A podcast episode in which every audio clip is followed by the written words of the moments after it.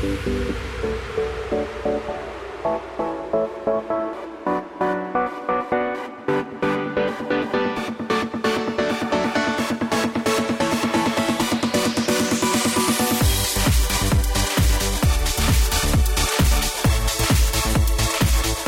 morning, everybody. Welcome to the Matt Townsend Show.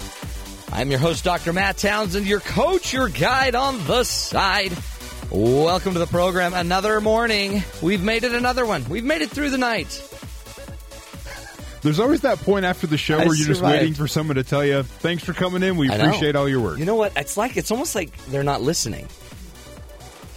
I think they're not listening. Don't say that, because then they'll walk in and tell you they're listening. Actually, I know they're listening. Yeah.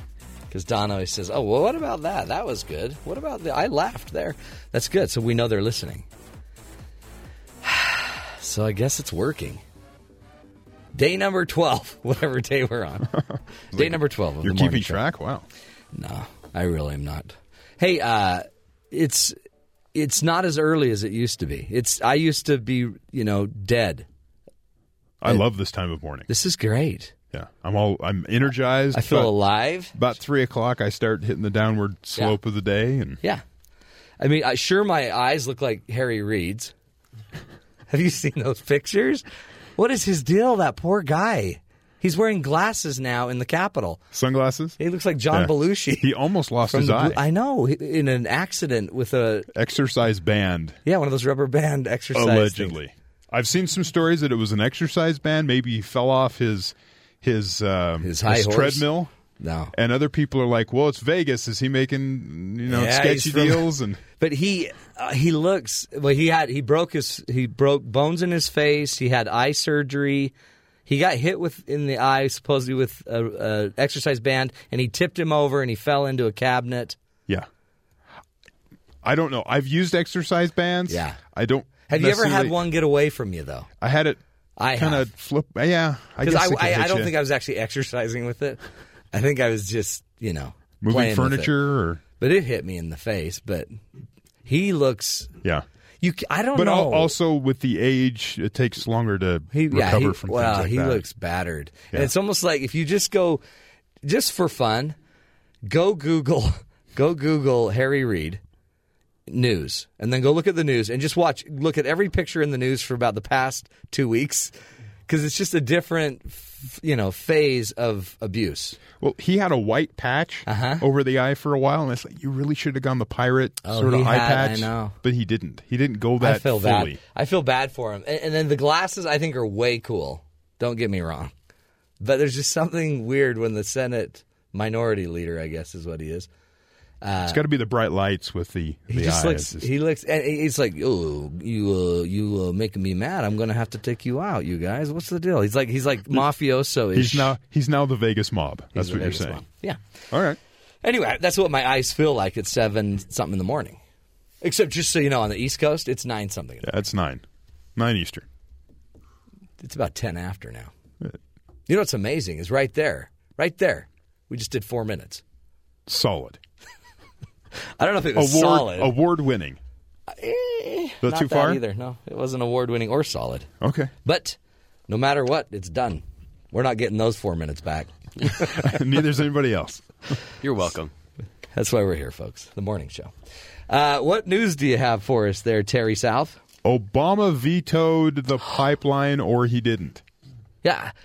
because it's not It's- fully well, off the table. Well, they're all saying he did, but uh, apparently he didn't do it the way most of us thought he would have. It was. It wasn't the real vote. So the story: President Obama vetoed a bill that would approve construction of the Keystone XL pipeline on Tuesday, marking only the third time he's killed a congressional legislation in his term. The first time he's done so since 2010. So he's only vetoed three bills. This is big news.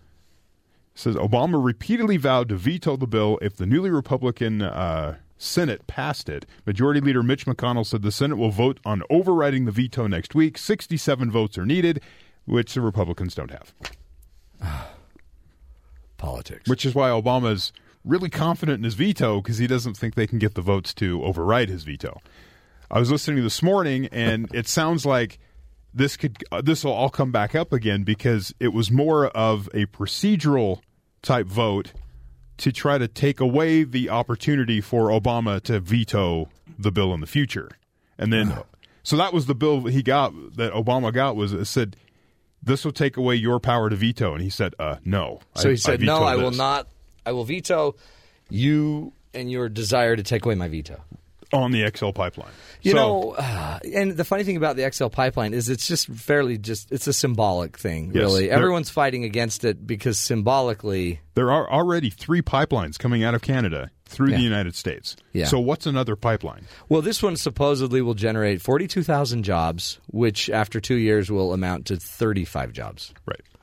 But it's symbolic. The environmentalists don't want it to happen because symbolically we're shutting down, you know, a pipeline, and the conservatives want it because symbolically we're going to, I guess, be independent. Take control of our our independent energy fu- efficient. energy, even though none of that actually stays in the country. See, that's why we got So- Joe Cannon coming on later because he's he's going to help us sort through that and some of the politics of all of this. okay, good. That's a that's I guess good bad news. The American sniper trial. We've you been following that? I did. That's interesting. So, Convicted, the the guy that- sentenced. he uh, killed the man that when the movie was made up or made after um, the American Sniper movie, uh, Chris Kyle and his friend Chad Littlefield were killed in 2013 at a gun range, and the man that did that is going to jail. His last name is uh, Routh, R O U T H. Really? So he'll be going to jail, but they haven't sentenced him yet. That'll happen down the road. The, the jury just found him life guilty. in prison. Yes. because they did not seek the death penalty. They took that off the table. Yeah, he's not well. No. So interesting. But all of a sudden, you have this major blockbuster. Can you imagine having to not only go to trial, but face one of the gr- top mu- movies of the year? I mean, you know, During the trial. during your trial. Right. So American uh, sentiment, you know, the public's opinion was Yeah. obviously turned against him. Uh, the Department of Justice will not seek charges against George Zimmerman. Really? There was a uh, civil rights violation type Yeah. Oh, case yeah. going forward. The Department of Justice could not find evidence that Zimmerman violated the rights. Why of- did it take that long? It's the government. But I mean, I know, but look how quickly they they're already talking about the Ferguson case. But I guess We're that'll still, probably we're still waiting on that. that'll still be delayed. But Yes. look how long Zimmerman took. yeah. So Ferguson's down the road. See. Zimmerman's got his own problems. It doesn't matter if the Justice Department's after him. He seems to keep creating his own mayhem. He pops up every few months with something that. Oh, it's Ridiculous. Just, yeah, that's messed up. What else? One more? Yeah, Marshawn Lynch. You know who that is? yeah, Running back for the Seattle Seahawks? yeah. He can't keep his mouth. He can't use his mouth when he needs to, and then he talks too much when he shouldn't.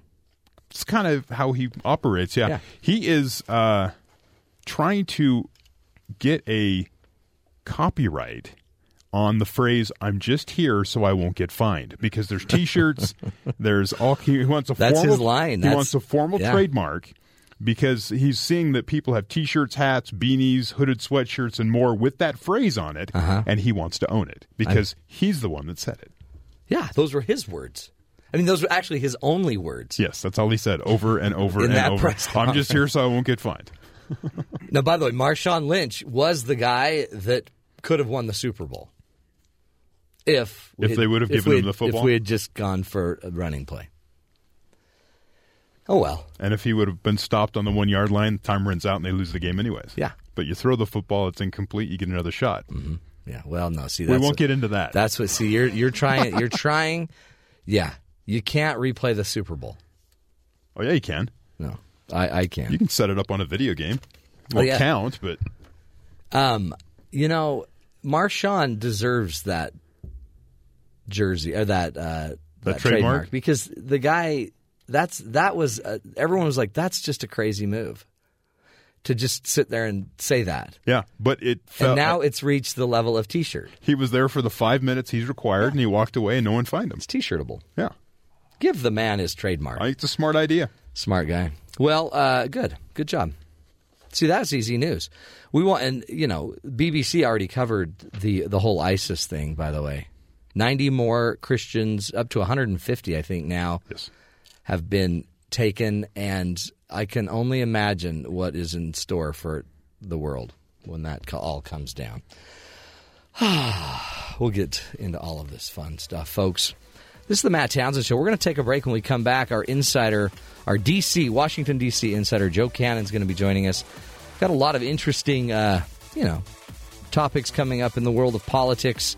We're going to pick his brain about some of this, some of the, the media turning on media. It's an interesting little dilemma. And uh, some of the gotcha ed kind of news that's coming out of Washington, D.C. This is the Matt Townsend Show back after this break.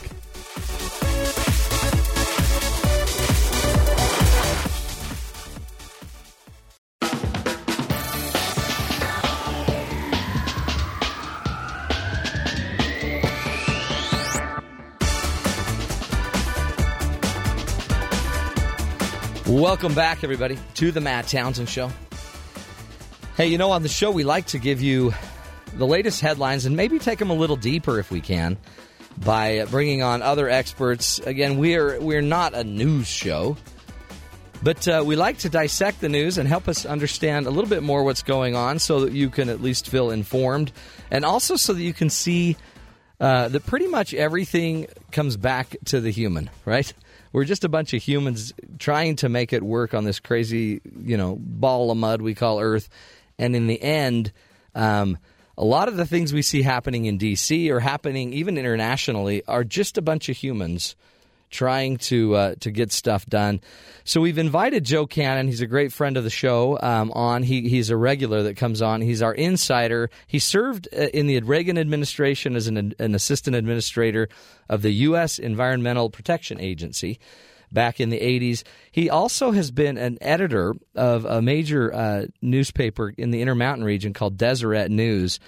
And um, he is currently the president and chief executive officer of Fuel Freedom Foundation, which is a nonpartisan organization dedicated to reducing the cost of driving your existing vehicle by hopefully opening up cheaper fuel choices. So, Joe Cannon, welcome to the show.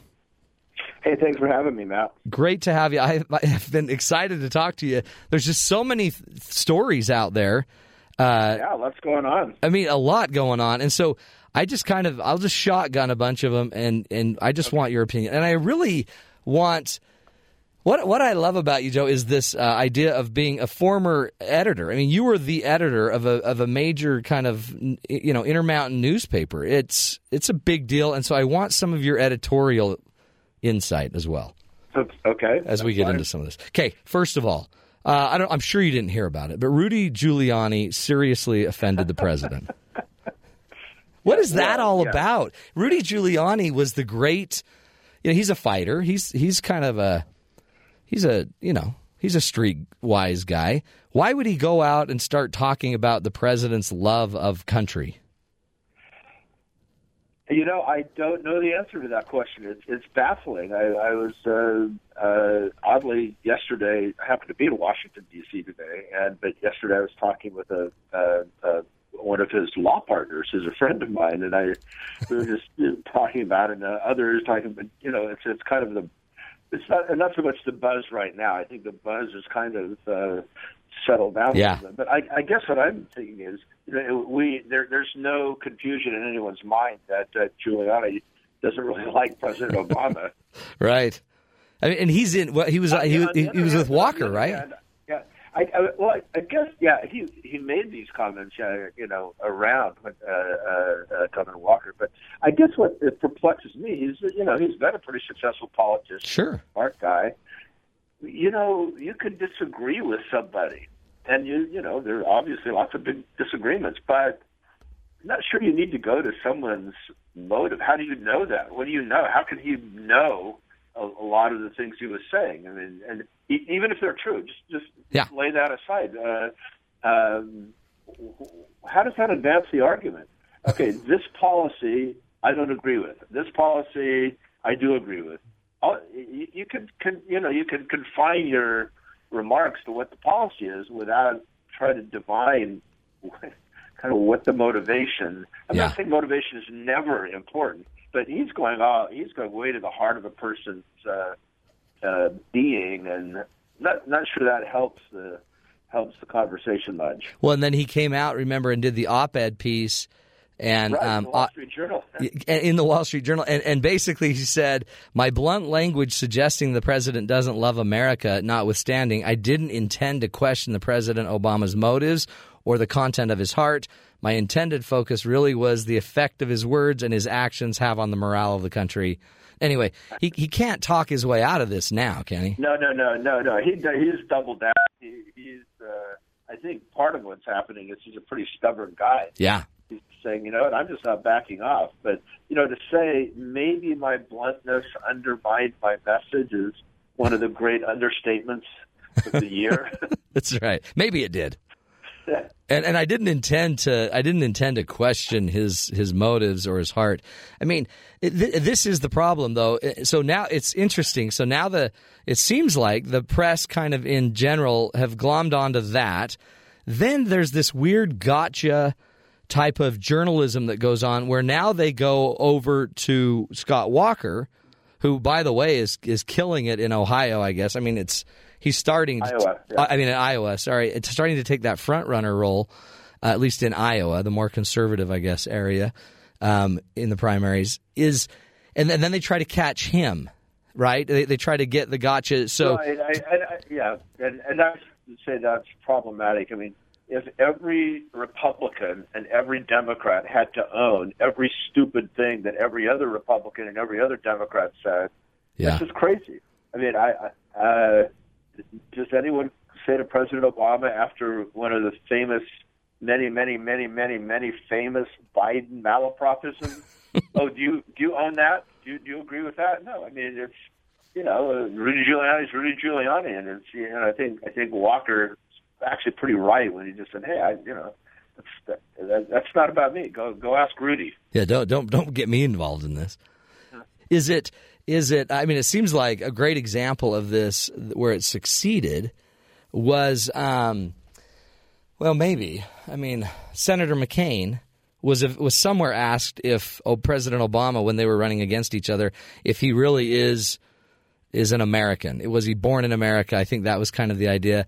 And he just flat out said, of course he was, and just kind of moved on. And he didn't, I mean, he didn't get into it and he didn't discount it. He just said, of course he was. He's running for president. Let's move on. Right. Yeah. And that was the right response, by the way. Then. Yeah. Do you think this, uh, as a, as a candidate, for example, Scott Walker, they're they're saying that he he keeps trying to dodge everything, and and I'm I'm assuming that they're dodging it just so they're not sucked into it. How? Yeah. What is their responsibility to answer any of this? Yeah. Well, I I mean I don't know when you when you uh, become the candidate or become a candidate, and especially if you have a potential to be successful, and, and uh, this happens pretty much on both sides. Uh, the you get a lot of scrutiny. So, so, so a lot of the questions are just legitimate. Hey, what do you think about this? What do you think about that?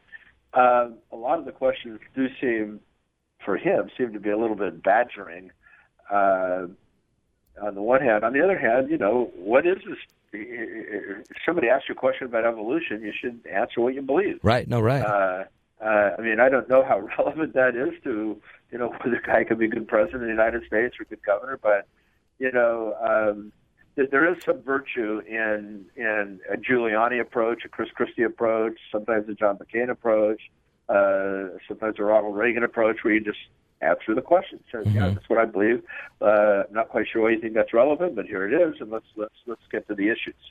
As as a past uh, editor yourself, what what do you think when the media turn on the media? So the whole Brian Williams thing, um, you know, there were, there was a lot of media turning on that, and now, you know, as we think about it, um, O'Reilly is now, you know, being accused of other things, and a bunch of media sources are now kind of turning on him as well. What do you think when you see the kind of the political fighting going on between news organizations? Yeah.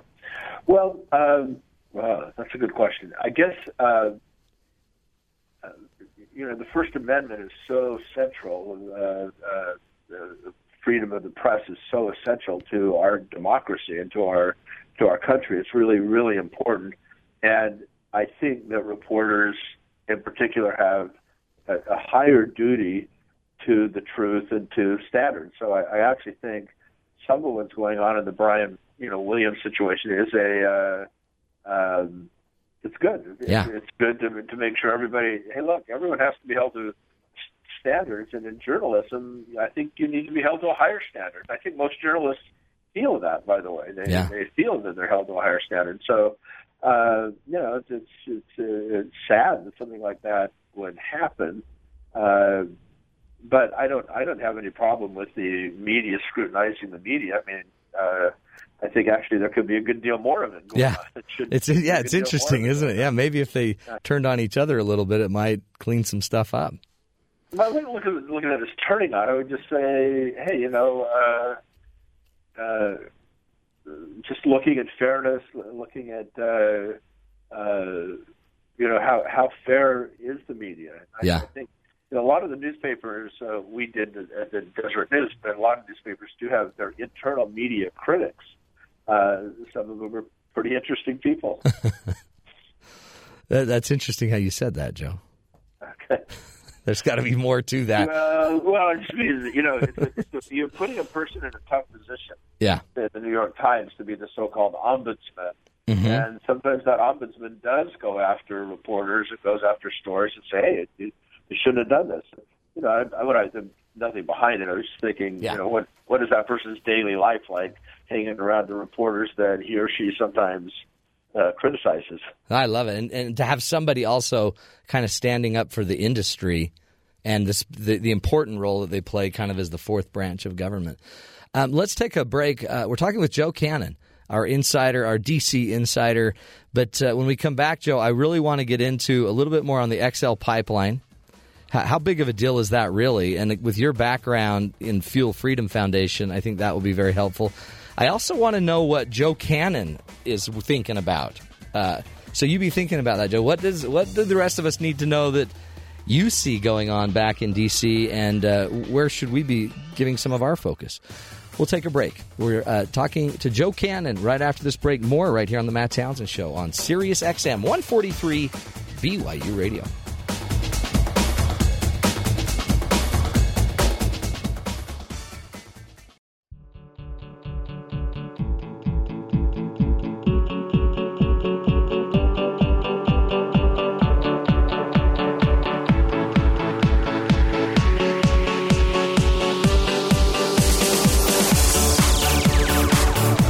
Welcome back, friends. It's the Matt Townsend Show. In the mornings now. In the mornings. From 9 to noon Eastern Time. On the phone, Joe Cannon, our DC insider, past Reagan administration official. By the way, uh, assistant administrator at the U.S. Uh, EPA, agent, uh, Environmental Protection Agency also a past editor of Deseret News, and um, the uh, chief executive officer of Fuel Freedom Foundation. Joe, welcome back, my friend. Hey, thanks. Thanks. Hey, talk to me about XL Pipeline. So, uh, vetoed by the president, I guess. Right. Uh, why is this such a big deal? We we already have a bunch of pipelines, right? Well, uh, yeah. As a matter of fact, uh, just for our listeners' benefit, there are in the United States 152,000 miles Wow. of oil pipelines, and there are 1,566,000 miles of natural gas pipelines. Hmm. So the issue here is that a lot of Oh. pipelines. we're we're not looking at you know at the outset, but let, let me say at the outset of my remarks. Uh, uh, as a foundation, we do not have a position on on uh, the XL pipeline. It's not really directly related to what what we're doing. Uh, we you know we support all of the above uh, in terms of uh, ener- you know solutions to energy issues. So Yeah. so we're there. But so I think I can speak fairly neutrally about it. I started my legal career representing natural gas pipelines uh, before the Federal Energy Regulatory Commission. I spent a lot of my life thinking about pipelines. The, what what you have here is all theology. Uh, theology and ideology. On the environmental side, the, the view is look, we need to do whatever we can to stop the uh, development and extraction of oil in general, uh, carbon uh, and oil in general, and these tar sand uh, resources in particular. And so by blocking the XL pipeline, um, you know, that's a it's a symbolic statement. Yeah. I have numerous friends on the environmental side of this who just will privately say this is just symbolic. That oil is going to get produced, and it is going somewhere. Whether it comes down to this in this particular pipeline or not isn't particularly relevant. So even on on the environmental side, lots of folks know this is a symbolic fight. But but also on the other side, uh, again, the same thing is true. This oil is going to go somewhere. It's going to go to Canada. It's going to go to the U.S. Even the oil, by the way, that comes to the U.S. on the on this pipeline, most of it's going to end up going out of the United States as a as a refined product. It's so, just a pass through, uh, really, right? Right. So so the actual issues around the pipeline are no different than the you know hundreds of thousands of pipelines out there. You have to do an environmental assessment. You have to figure out how it's going to work. The State Department has already made that determination. Uh, no, nobody looking at this thing thinks there's a serious issue. I don't want to say nobody, but, but by and large, people, you know, this is another pipeline, another, you know, it just be absorbed into the web of vast web of pipelines in the U.S. Uh, but the, the, issues around it are what are symbolic on both sides. Yeah, so, so it's really a uh, battle uh, of ideology, as you're saying, or theology right. almost, and symbolism. When in reality, you know, it's not. It might create forty-two thousand jobs, is one argument. Except in the end, it's really thirty-five jobs. Um, but I guess in the end, we one side does not want the other side to win this argument, or it would start, you know, the cascade of winning many arguments. Yeah, I, yeah. I mean, there's clearly everyone's dug in, way dug in on this, and it, this does turn out to be an issue that, on the actual merits itself, isn't as significant as the huge baggage people bring to it hmm. uh, from both sides. So yeah, it's a, it's an interesting issue. I mean, I, I think the, a lot of times when you hear the discussion, you think, "Oh man, we're we're doing something new here. We're building a yeah. we're building a pipeline. Gas will be fifty no, no, cents." No, no, no. They're, they're, we do this all day long, every day. pipelines are either repaired or being built someplace in the United States. Right. I mean, so talk to us about the political side of this. It seems like with re- Republicans winning Senate, the Senate in the last election, and increasing their lead in Congress, it seems like a no-brainer that they'd be able to push, especially because some Democrats also want the pipeline because it's going to be running through their state. Why? Why can't the Republicans pull off a victory on on well, almost I mean, anything? One of, the, one of the one of the beauties of uh, our constitutional system. I, I, by the way, I need to drop a really big footnote here. We talked last week about Abraham Lincoln, but yeah. we should note for the record that Sunday was the birthday of the greatest president in the history of the United States, George Washington. There you go. La- was it last Sunday? Yeah, the 22nd. Huh. Uh, so, by the way, you're also you're not only our insider, you're our historian. You'll be our show well, historian, Joe. So, going back to George Washington's time and the founders, I mean, the genius of our system. There, there, there are multiple layers of genius in in the constitutional system that we have. One of them is the separation of powers and all of the uh, the, uh, the safeguards built in to protect uh, the, the the powers of the various branches, and one of them is the the legislature just can't go stop on the president anytime it wants. And the president wants to stop a piece of legislation, he's the executive; he can veto it. Um, the the, uh, the fact I think that President Obama has used the veto less than any president since uh, Rutherford B. Hayes is is interesting. Yeah. But it's not the, it's not really the point. The point is is that he has the power to veto, and the only way Congress can overcome a veto is to have two thirds of the senators, and there are not likely. I mean, uh, uh, there. It's almost certainly the case. There are not two thirds of the senators who are willing to override this veto. So, so the you know probably for the next two years, the XL pipeline isn't going to be built and uh, the president will have won a symbolic victory here. Talk about, I mean, I guess taking this even further, what about the Homeland Security uh, bill? I mean, right now, you know, if by Friday, if they haven't come up with some type of budget agreement on Homeland Security, I guess a bunch of employees are not going to be paid for their work in the Homeland Security. But that's kind of in a weird uh, kind of stalemate with the immigration bill, and now we have kind of a funding bill that's being held up because of another you know political concept of the whole immigration bill that was proposed. So, t- just talk about what's going on politically with all of that. Yeah. Uh, so first, the answer is I don't know, and I don't know that anyone knows. So the, the latest, the actual latest status of things is that the Senate Majority Leader Mitch McConnell has said he's willing to take a vote on funding the Department of Homeland Security, but not having a, not connecting that to basically undoing the uh, President Obama's actions on immigration. Yeah. So it basically at that level looks like a, a little bit of a win for the for the Democrats uh, in the Senate because the whole reason for pulling out the Department of Homeland Security funding from the overall funding of the government was to have this debate. Yeah. So now the question is, yeah, okay, how do you have this debate? And do you really want to shut down the Department of Homeland Security? Is that what you want? And and I think McConnell's answer is, you know, let's let's do some kind of interim funding measure for the Department of Homeland Security, to get it back on track with the overall government funding, and then let's have a different fight on immigration. Now, whether that ha- whether everything I just said is true this afternoon, Yeah, who knows? I have no idea. This morning, that that seems to be the play. Is, is McConnell's coming out? He's getting a lot of resistance from his caucus, from the Republicans in the in the Senate, and of course in the House, where it is pure majority rule. Um, you know, they they have uh, uh, they're getting pushback there, but it seems to be that the Speaker of the House and Senator McConnell, Majority Leader McConnell, are kind of together on this one. That's what it seems like. Is this the is this though kind of the, the division between uh, maybe more of the kind of Tea Partier side of bo- of the Republican Party fighting kind of the traditional establishment?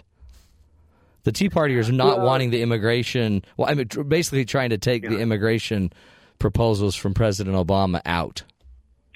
Exactly. Well, I think there's very wide support for that across Oh, is there? the the philosophical side on the Republican side. Words, I, I think if you ask Mitch McConnell, he would give a very stirring speech on on the lawlessness of uh, President Obama's uh, immigration actions. So he, I think that there's what, what you have here really is a disagreement on tactics, how you would go about it, and, and there is a divide eh, there between the more conservative part of the Republican Senate and the more I don't want to, I want to say moderate, but but the the other side says, look, let, let's let's tee up our tactics in a in a way that we could really have a chance of winning, and not do something symbolic that you know might you know a lot of this comes down to do you want to win or do you want to feel good? A lot of people want to win in life, and, but sometimes that's a lot more boring Yeah. than feeling good. You can feel good by making great speeches and Uh-huh. and sound you can feel really virtuous and you can feel really good. But winning most of the times is a much more patient process. It seems like, um, and it just helped me understand this. It seems like the Democratic, uh, the Senate and Congress might be playing a better game than the Republican Senate and Congress. Like it seems like they're getting a little bit more of what they want, or they're putting enough in the way that it, it it's easier to kind of divide and conquer. Is that happening, or is that just you know kind of what we're reading? I, I, I, I think that uh, I think that kind of remains to be seen. Uh, uh, Senator McConnell's a pretty wily guy. Yeah. Uh, and and Senator Reid is a pretty wily guy. you know, they, the the guys have been fighting. Those two guys have been at odds with each other for a lot of years now, and they know each other pretty well. And uh, and so I, yeah, I, I do think the Democrats often get the better of things because just not, not to reveal too much from my own Republican history, it does seem like the media tends to line up on behalf of the Democrats more often than the yeah, so Republicans. maybe that's what we hear more of. then. But on the other on the other hand, uh, there is a, a whole issue of tactics here. Did you really want to shut down the government right. on one issue when you're trying to get another issue done. Yeah. And and some people think there there's a, a bigger toolkit than that that can be brought to play here. Yeah. Hey, do you think uh, Harry Gre- Harry Reid's sunglasses are going to take off? Do you think all the senators are going to start wearing those? It's true. I heard That poor guy, honestly. Yeah. I hope he's okay. a- Uh, yeah, it, it's really sad that you know he, he has those pictures are out there. Right? Yeah. it's just kind of sad. But Well, the rest of us, if we did the same thing and we had to go to work, we'd still be embarrassed and frustrated. And but we're not in the eye of the country. yeah, we're not going to be on the front page of the Washington Post or the New York Times. That's right. Totally. Hey, you know, you asked about what else is on my mind. Yeah, what is on your mind? Longer you, you have, but I, I will say, I think the issue that's occurring right now that has the potential most impact on everyday citizens of the United States, but is the least understood and least watched, except that tens of millions of dollars of lobbying money has been spent on this, is something called net neutrality. Yeah. And so I just wanted, I just wanted to, you But- know, to, to Bring that up. We we've talked about it on the show before. I mean, even just last week. But even, there, even today, there's you know the FCC's having its Well, own squabbles right now, right? And they're about to make a, have a vote. right. Yeah, tomorrow. Uh, tomorrow, this is going to be voted on, and I think everyone believes it's it's going to happen. So, just the idea that bumper sticker of net neutrality is the bumper sticker. Oh, the idea of net neutrality sounds really good. Uh, you want to make sure you have open access and Keep everyone out. Yeah. uh, keep, and make sure everyone has equal opportunity there. But as often happens, maybe always happens, uh, you know, this this um document that's going to be a proposed rule by the Federal Communications Commission, kept secret, which is you Mhm. know a con- you know generally not consistent with how things happen in the regulatory world. Generally, you put it out there and you talk about it, and that's going to happen. I mean, this what, what really the vote is is to propose these net neutrality rules. But just take a guess. So we just say the two words net neutrality. It's got a lot of good feelings around Yeah. that. How big would you say this regulation would be? This proposal is going to be. Oh, The it- I'd say a, a one out of ten, simply because it's done in secret. I mean, I think it has to get the, the daylight. It has to come to daylight to have people. No, I, but I, I didn't ask the question Oh. very well. Oh, okay. I'm not the good interlocutor. How large? How many pages Oh boy. is it going to take to describe what the FCC says is net neutrality? Yeah, uh, a thousand. Yeah. Well, that's you know that's what you should say. Actually, 322 pages. Oh really? Oh, that's great. That's small. Well, well, That's nothing. That's a lot. That's a lot of detail. And, To- you know, To define two words. is- but what, what we're doing, what, what's really happening here, uh, I, I'm not quite sure. I, I, there are a lot of concepts of net neutrality that I think are very important, and it's really important to protect. But do you need to regulate the internet the same way you regulate Questar, Right. Or, you know, uh, a, an electric utility. Uh, I have on my in my office a uh, black, heavy black rotary dial telephone. Uh huh. Uh, the olden kind. You're too young to remember. No, I remember him. I totally do. you turn that over, you read the bottom of it, and it says property of the Bell system, not for retail, not for resale. Now, Interesting.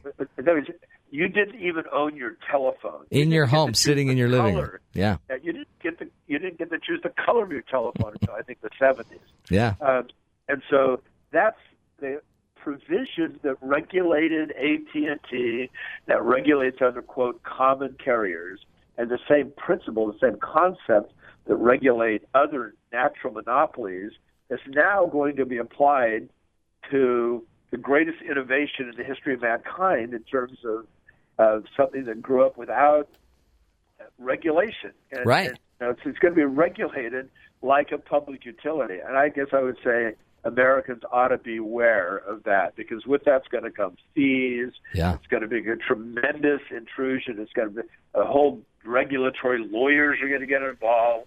Uh, And I, I think the country should be really aware. The idea of net neutrality sounds really terrific. that's a neat the idea. of regulating the internet the way you regulated uh, the way we regulate public utilities, not such a good idea. Well, and especially, can you regulate it? I mean, it was created by a bunch. In the end, it's now been actually, I guess, you know, perpetuated by a by a bunch of renegades who are who can hide and who can't be found and who can shut down businesses and can access. I mean, it's it's a weird idea to think that you're going to regulate something that has a lot of its own mind. Well, no, exactly. The theory of regulation is you don't want to electric utilities building power plants and building power lines around Salt Lake City Yeah. or Des Moines, Iowa, or Washington D.C. You don't want that. So that's the theory: is you regulate quote natural close quote monopolies. There is nothing monopolistic about. yeah, You know, we know companies come and go. Companies you've never heard of. We're big. And yeah, small. Uh, this is the, the wild west. This is the market, the free market at its best.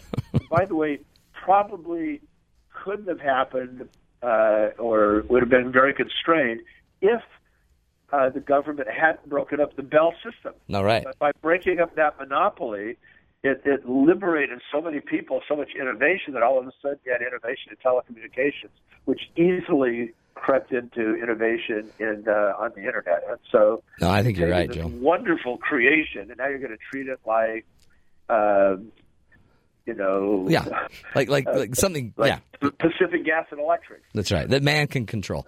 Uh, Joe, we so appreciate you, my friend, and we're, we'll, we'll we'll talk to you next week, and maybe we'll actually have you come back and we'll we'll, we'll refocus on net neutrality and what was at least the outcome of their vote. Joe Cannon, uh, great great man. Um, again, so appreciate him and his work, even with Fuel Freedom Foundation. We'll take a break, come back. Wrap up this first hour of the Matt Townsend Show. You're listening to us right here on Sirius XM 143 BYU Radio.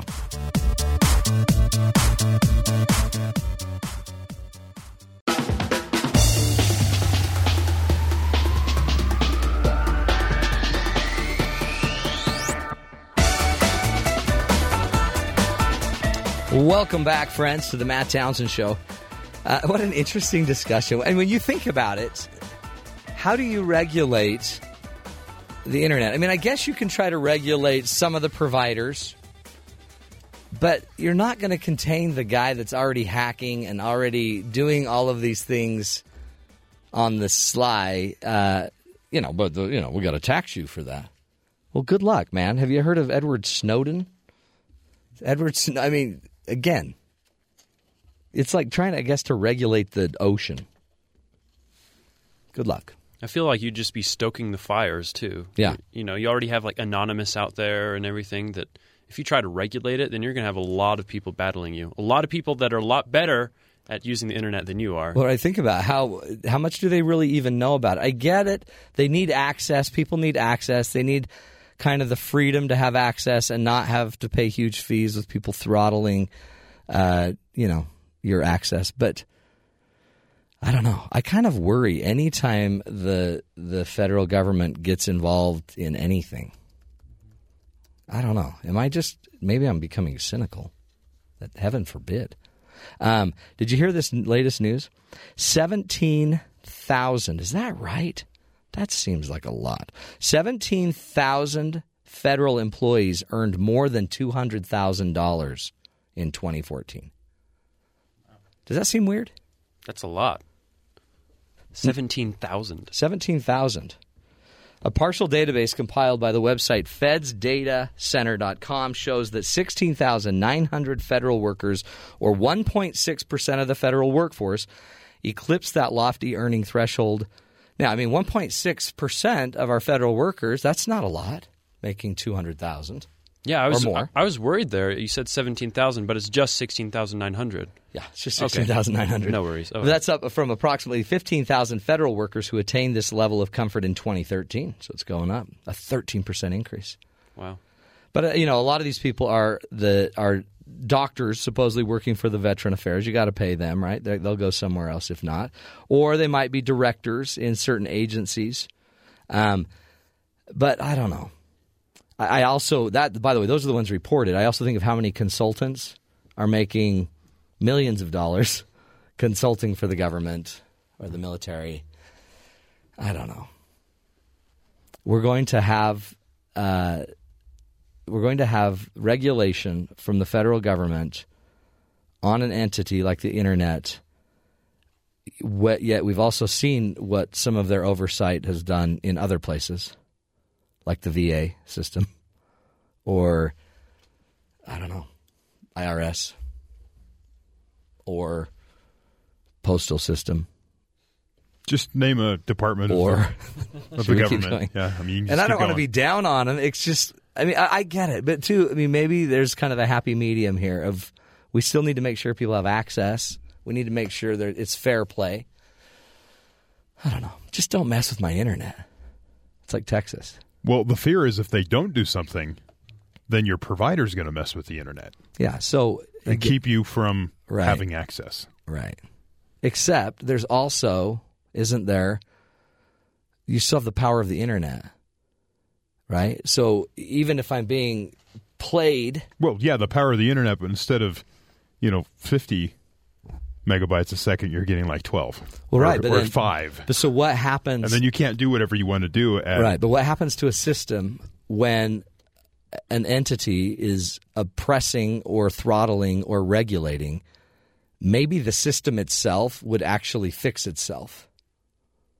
Does that make sense? Maybe the system itself would create a change other than just hoping the federal government will come in and create a change because they will no doubt they'll provide a very secure change along with 50 other unintended consequences Yes. and it'll then be game on and then you have bureaucracy 101 ah! Yeah, I think that's the biggest problem is that lawmaking is a very slippery slope. You know that in theory it sounds great, Yeah. but then It when totally in practice, is like so much can go wrong. Well, and the systems are complex. So if this was just cause A meets cause B and or effect B, then all that'd be great. It's just cause A and B. Let's just fix that. Yeah. But it's not. It's multiple cause, multiple effect. It's multiple everything. It's. I mean, this is going to.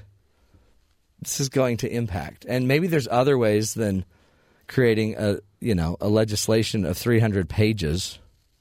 And by the way, that's 300 pages out of one committee in the FCC, with probably some input from the White House maybe. Um, but what will be amazing is when that concept is handed to Congress and that 300 pages is turned into 2,000 to then regulate the complexities of the internet. Hmm. Oh, well. I guess it's not my problem. Thanks, Joe, for bringing that up. Anyway, we're going to take a break. Not a downer. When we come back, though, we got uh, some great stuff coming up. Would you ever believe that um, you already knew that exercise makes you feel good, right? And we always think it's, you know, because it creates the endorphins, the chemistry. What if I told you that exercise may actually protect your brain from depression, not because it creates good dopamine type of effects or, or you know, endorphin runs? Maybe it's just really creating something else, like getting rid of the junk in your body. We'll take a break. When we come back, we'll be getting into that. This is the Matt Townsend Show right here on BYU Radio.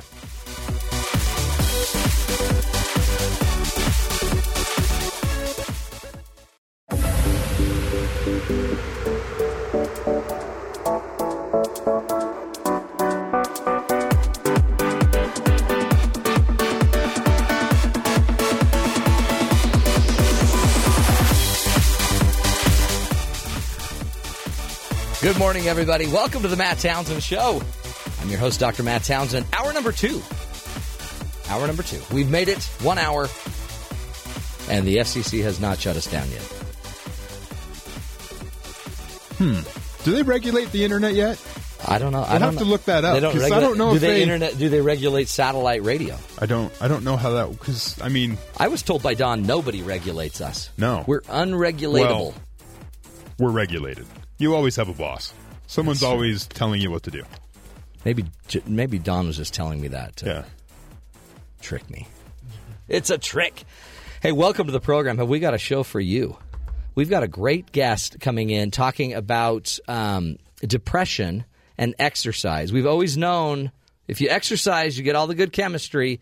But some of the latest research actually shows that exercise doesn't just bring good chemistry, it actually kind of takes out the garbage. It helps you get rid of the bad chemistry that leads to depression. It flushes Free radicals and toxins. Yes. and you're like, what is that? Sounds like a bad drink. And I don't know. I saw it in a James Bond movie. he was at a health spa, and they're like, "We're here to flush the free radicals," and he was all, um, That's it. All right. That's it. I got to write that down. Free radicals and toxins. and then they gave him some cucumbers and a hot compress because you know it's a spa. and then he beat up some guy that came in and, and then someone got shot. some and sort he of a, drove away. a spy Jaguar. Yeah. It was awesome, but yeah, he- Classic James free radicals Free radicals and toxins. and toxins. We'll be talking to uh, Jorge Ruas later, who uh, was one of the authors in that study. Just, you know, good stuff. Of course, again, bringing you the ideas, the solutions you need for your life. But first, let's get to some of the headlines. Terry South, Congress, what's happening? Congress has until Friday to either to pass a bill to fund Homeland Security. There's Yeah. a current fight that's going on. Senate Majority Leader Mitch McConnell has offered a vote on a clean bill to fund the agency, followed by one on President Obama's executive actions on immigration. Originally, they were together. Together. and Let's now, break now this up. separated them. Yeah. and they want to have a clean vote on Homeland Security and then another vote on. The. By the immigration. way, honestly, brilliant. That's what I would teach couples: is if you want to clarify it and make something happen, let's not combine everything. This, of break course- it down into clean bills. This, of course, after four attempts to pass the combo bill Yeah. that have failed, now he's going with the other option. and and everybody's moaning. I guess I don't know in the GOP, like, ah, you're giving in. Senate Democrats have threatened to block even the clean bill unless John Boehner can uh, guarantee that the House GOP will pass a similar bill. There's a lot of talk. People are mad at John Boehner. Yes. And this, it goes on. Sources have the GOP split between immigration hardliners and moderates. It was evident at a meeting of Republican senators yesterday where Alabama Senator Jeff Sessions argued against McConnell's two vote plan and called for an all out battle with Democrats. Wow. Insiders complain that the House and Senate GOP leaders appear unable to agree on strategy, and some are even speculating are they even talking to each other? Knockdown 2015. So, Clean Homeland Security. what bill. we're finding is more of the same. yeah, And as we're going to fix it. some infighting, apparently. Yeah, they, they call it politics. That's right. Uh, any other news? Uh, Oklahoma lawmakers last week voted overwhelming, overwhelmingly to ban AP history from high school. Get it out of here. AP history. So they they they they were persuaded by the argument that it only teaches students what is bad about America. Well, only if that's the history. Other lawmakers are seeking to court a court ruling that would effectively prohibit the teaching of all AP courses in public schools. It is believed that the AP history class fails to teach American exceptionalism. Okay. What? Yeah. So really, they want AP.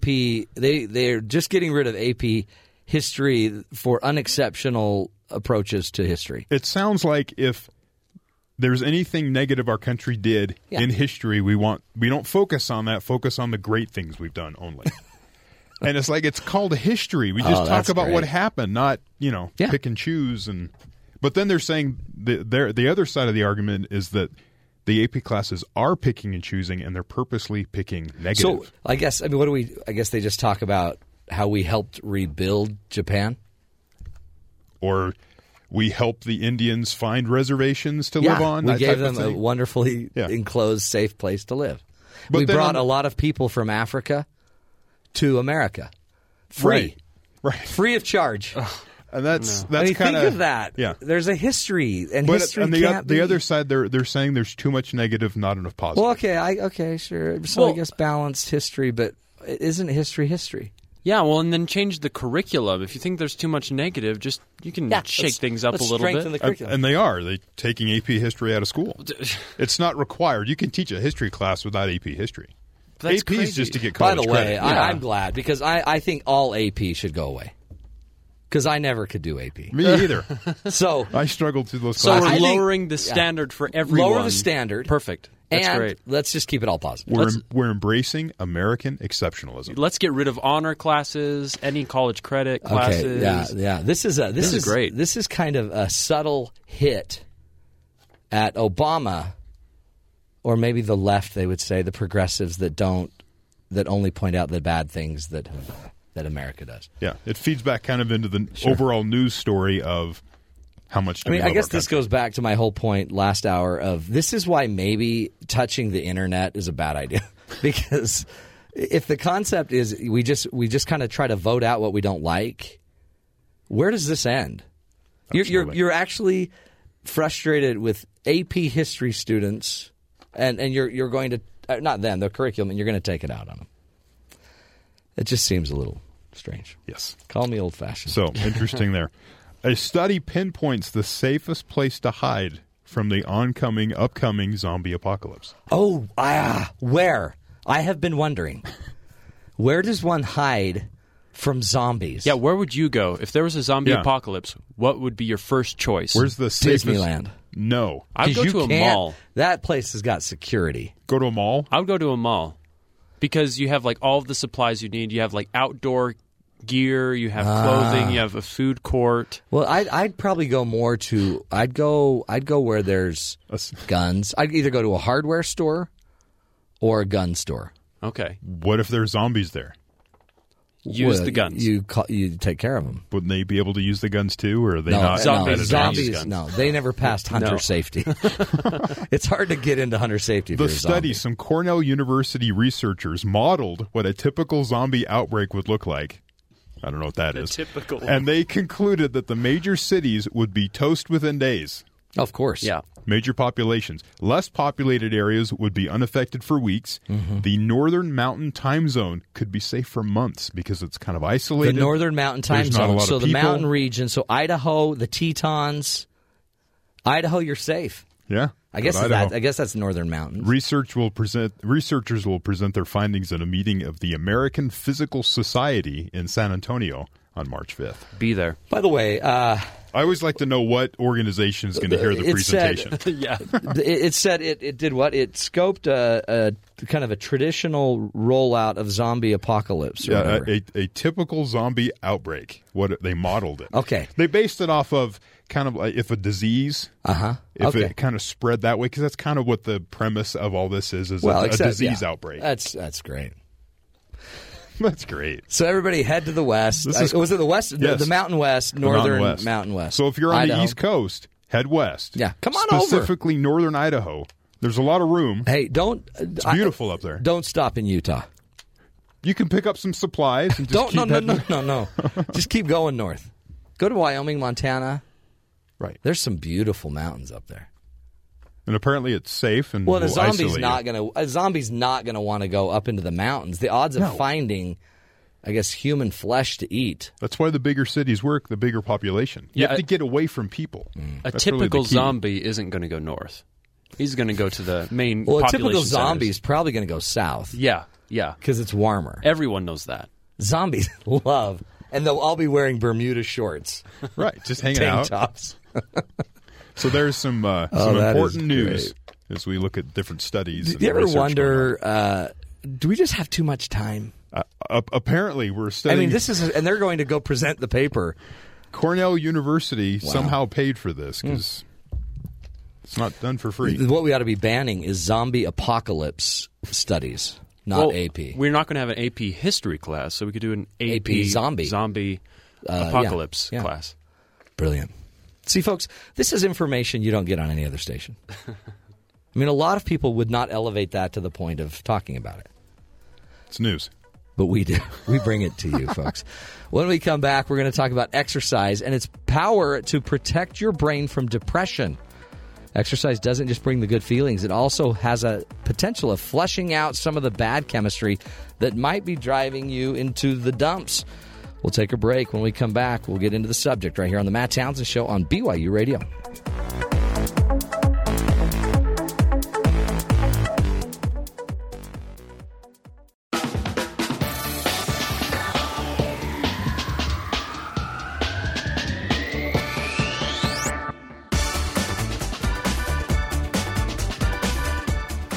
Welcome back, everybody, to the Matt Townsend Show. You know, on the show, we always like to give you uh, a heads up in some of the latest research. And uh, one of the things that we found fairly interesting is an article about exercise and depression and how it may help protect the brain against depression. And so think about it. How do you deal with your stress, right? For some of it's it's just a bar of chocolate, others a little Ben and Jerry's, a good movie. For others you get out into nature, you meditate, you read a good book. But some people just go work out. You know, there's the off quoted line from Legally Blonde that goes exercise gives you endorphins, endorphins make you happy. Happy people don't shoot their husbands. They just don't. It's, by the way, very good, uh, very good research right there on from Legally Blonde. Um, the institute in Stockholm, Sweden, recently called uh, Karolinska, recently found a connection between exercise and a protein that protects the brain against depression. Professor Jorge Ruas uh, of Karolinska Institute joins us now to shed further light on the subject. Dr. Ruas, welcome to the Matt Townsend Show. Hi. How are you today? I'm good, thank you. Thanks a lot for the invitation to talk about our work on uh, muscle training and uh, depression. You bet. It, it, it is fascinating. I mean, I guess we all kind of have known that you know a workout could create endorphins and create a lot of good chemistry for us. But but your work on um, on the muscles and, and how it impacts depression, it's not it's not about creating more chemistry. It seems like it's more about removing certain chemicals. Yeah, so that was exactly the question we wanted to answer when we started this study. Because as you said, we've known for many, many years that physical exercise is very efficient in treating many disorders and, and, and preventing many disorders, including diabetes, obesity, and even psychiatric disease like uh, stress-induced depression. Hmm. But what we did not know is it, what is it about physical exercise that has this therapeutic effect? Is it endorphins that you mentioned? Is it because you go to the gym and you talk to people and there's a social interaction effect? Or uh, does it have to do with the muscle conditioning itself, as we found in the end that it, that it does? So, so to maybe describe that the the muscle and the working and the conditioning of the muscle actually ends up doing what to our chemistry? Right. So um, the way that we went about this study was my, my lab is interested in muscle physiology. So a lot of the projects we have in the lab are trying to understand how muscle changes if you exercise or if you don't, or if you are a diabetic person or if you have a muscular disease. And we try to understand not only how muscle changes, but then how does that affect the rest of your body. And I always remind people that on an average lean person, muscle, skeletal muscle, the muscle that is attached to your bones represents 35 to 40 percent of your body mass. Hmm. So the way that your muscle feels actually matters a lot to your overall health. And because of the work we have developed in muscle in other labs, we knew already that if you exercise, there is this protein called PGC1 that increases in, in muscle and that has all kinds of beneficial effects for you. And people have shown that in the context of obesity, diabetes, cardiovascular disease, that if you exercise, you have more PGC1 in your muscle that has beneficial effects. Interesting. And so we in the lab have a lot of mouse models that we use um, for different projects. And one of the mouse models that we have that we used in this particular study is a um, is a mouse model in which we genetically changed muscle so that muscle artificially expresses very high levels of this PGC1. Okay. So what happened to these mice is that by changing the levels of this, only this molecule, this PGC1 molecule, these mice, we call them in the lab the marathon runners because without any kind of exercise training, they perform as if they have been training wow. uh, endurance exercise. Yeah, so they can run longer on the treadmill. They are resistant to high-fat uh, induced obesity. So they they're very healthy mice. So the, the, the, the, the thing that is unique about these mice is that now you have a model in which you have isolated muscle conditioning genetically without the need of intervention of, of exercise protocols, which would be a confounding effect because then you bring in cardiovascular effects, stress, and, and, and whatnot. So that was basically the beginning of the study. We used this mouse model to ask the question: If we only change muscle conditioning genetically, is that does that have an effect on, on depression, or is it something else about exercise? Mm. What did you find? So what we found is that we, we went into this study believing that, as people have seen in other diseases, that healthy muscle can actually send out messages, secrete proteins into the body that have beneficial effects.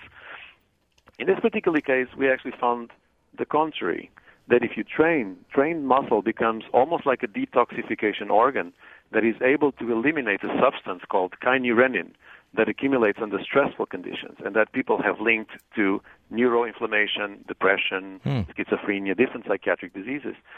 Uh, so if you have trained muscle, this molecule actually never makes it up to your brain because your muscle just changes changes it to something else that cannot go up to your brain.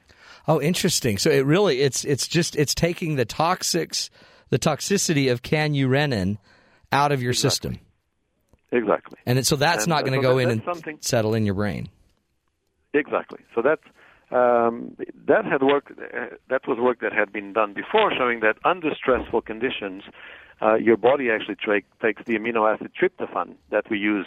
The body uses for many other things. Takes this amino acid tryptophan and converts it into kynurenin. And this kynurenin, if it accumulates in your brain, it causes changes related to inflammation and neuronal plasticity and uh, neuronal transmission that are associated with depression.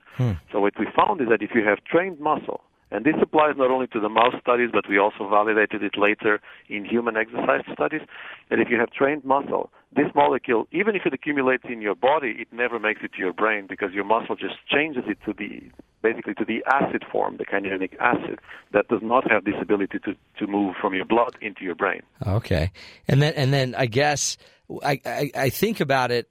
Um, so if somebody's out there not exercising at all, this this acid, or not the acid, just uh, the the kynurenine.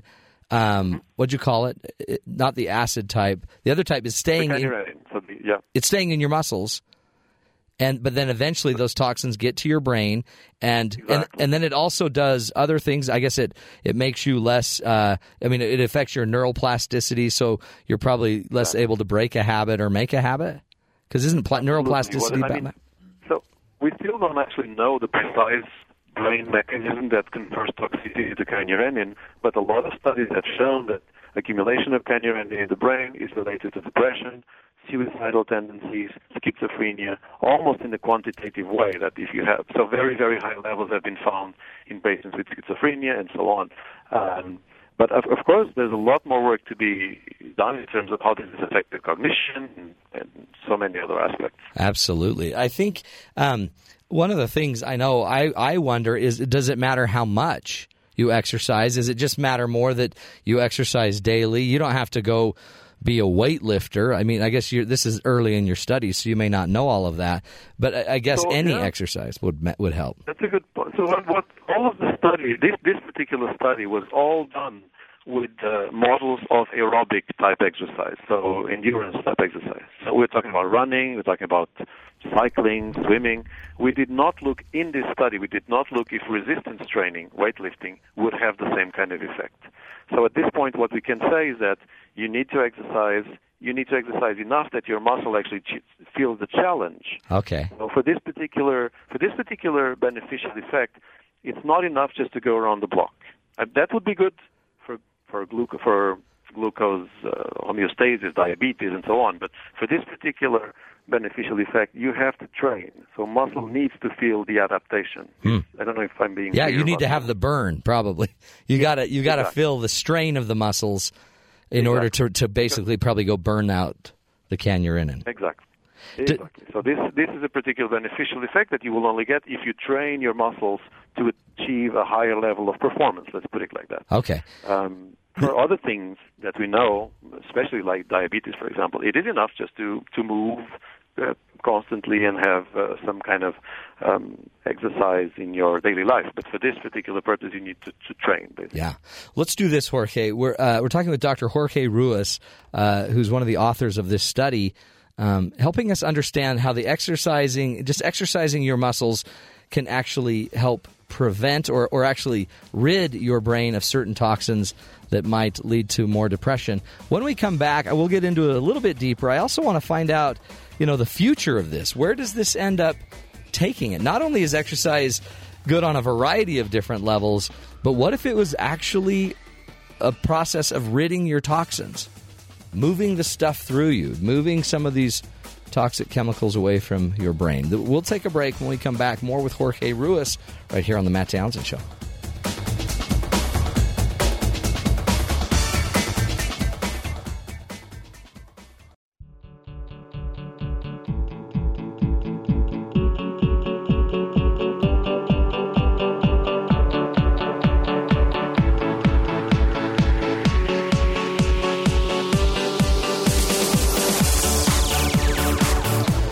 Welcome back, friends, to the Matt Townsend Show.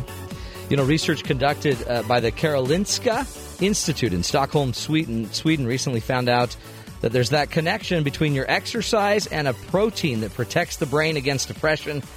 Professor Jorge Ruas of the Karolinska Institute joins us right now again.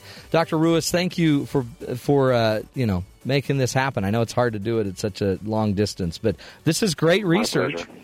Um, is it first of all just for fun? I earlier you talked about how you conditioned mice to uh, to actually have you know strong you know muscle tone and abilities. The marathon Mm-hmm. mice you were calling them um, without having to exercise. I think if you would just go market that product, you'd have a lot of happy Americans. Right, right. So, so uh, we're not thinking of marketing the product, but we have actually been developing uh, some projects in the lab to try to see if we can artificially activate this system in muscle. Hmm. And not necessarily so that people can achieve laziness, Yeah. but there are a lot of people with muscular disease, diabetes, obesity, that even if they want to exercise, they cannot. Interesting. I mean, that's a great connection, actually, huh? Because if somebody has, you know, multiple sclerosis or some some disease or disorder that actually makes them incapable of exercising, then they're more prone to depression anyway. And maybe this is one of the reasons. So those are the, exactly. So those are the people that I, we're, we're thinking about as we try to see is it possible to develop a new class of medication of therapy that would actually try to activate these mechanisms in muscle, uh, either to help you uh, treat the disease or maybe to help you get healthy enough that you could then add physical exercise to this kind of intervention. So we are we are looking into that very actively. You know, it's interesting too. Um, I I know that there's a there's some type of correlation between having a heart attack and depression. Um, it, it's interesting because the heart is a muscle. I wonder if there's some can and you know strong muscle. I wonder if I mean, the, the the ends to this research. I guess there's no end, is there? Yeah, I'm, we are looking into all of that. There, as you said, there are certain diseases like diabetes, um, chronic obstructive pulmonary disease, heart disease, kidney disease, uh, that they have very, very high incidence of depression, even when compared with other chronic diseases. So we are now initiating several studies in collaboration with with the clinicians that study the different diseases to see if the pathway that we found actually also applies to those other Huh. diseases. What and I guess you uh, you probably maybe you're there or not. Um, uh, so we know that we need to exercise long enough that we that we actually feel strain in the muscles. Does it matter which muscles? Uh, Does it matter how how long you actually exercise? Uh, Does any of that matter? Uh, we don't think, although we have not tested, but we don't think that the kind of muscle actually makes a difference. Um, the, the length of exercise goes back to the point I was trying to make before, which is you need to maintain muscle in a challenged way, so that muscle needs to feel that these mechanisms have to be up.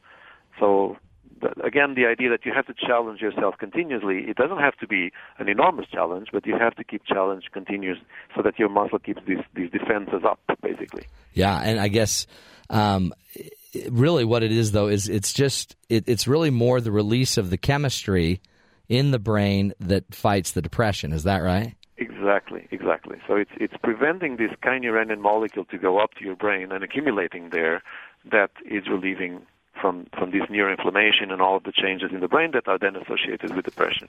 And I guess I mean so one way is the exercise. Is there not just a way to decrease the kynurenine? Well, I mean, I don't think that people have tried those approaches. I'm sure This is what Uh, I guess you're if we can opening up. them- Yeah. Yeah.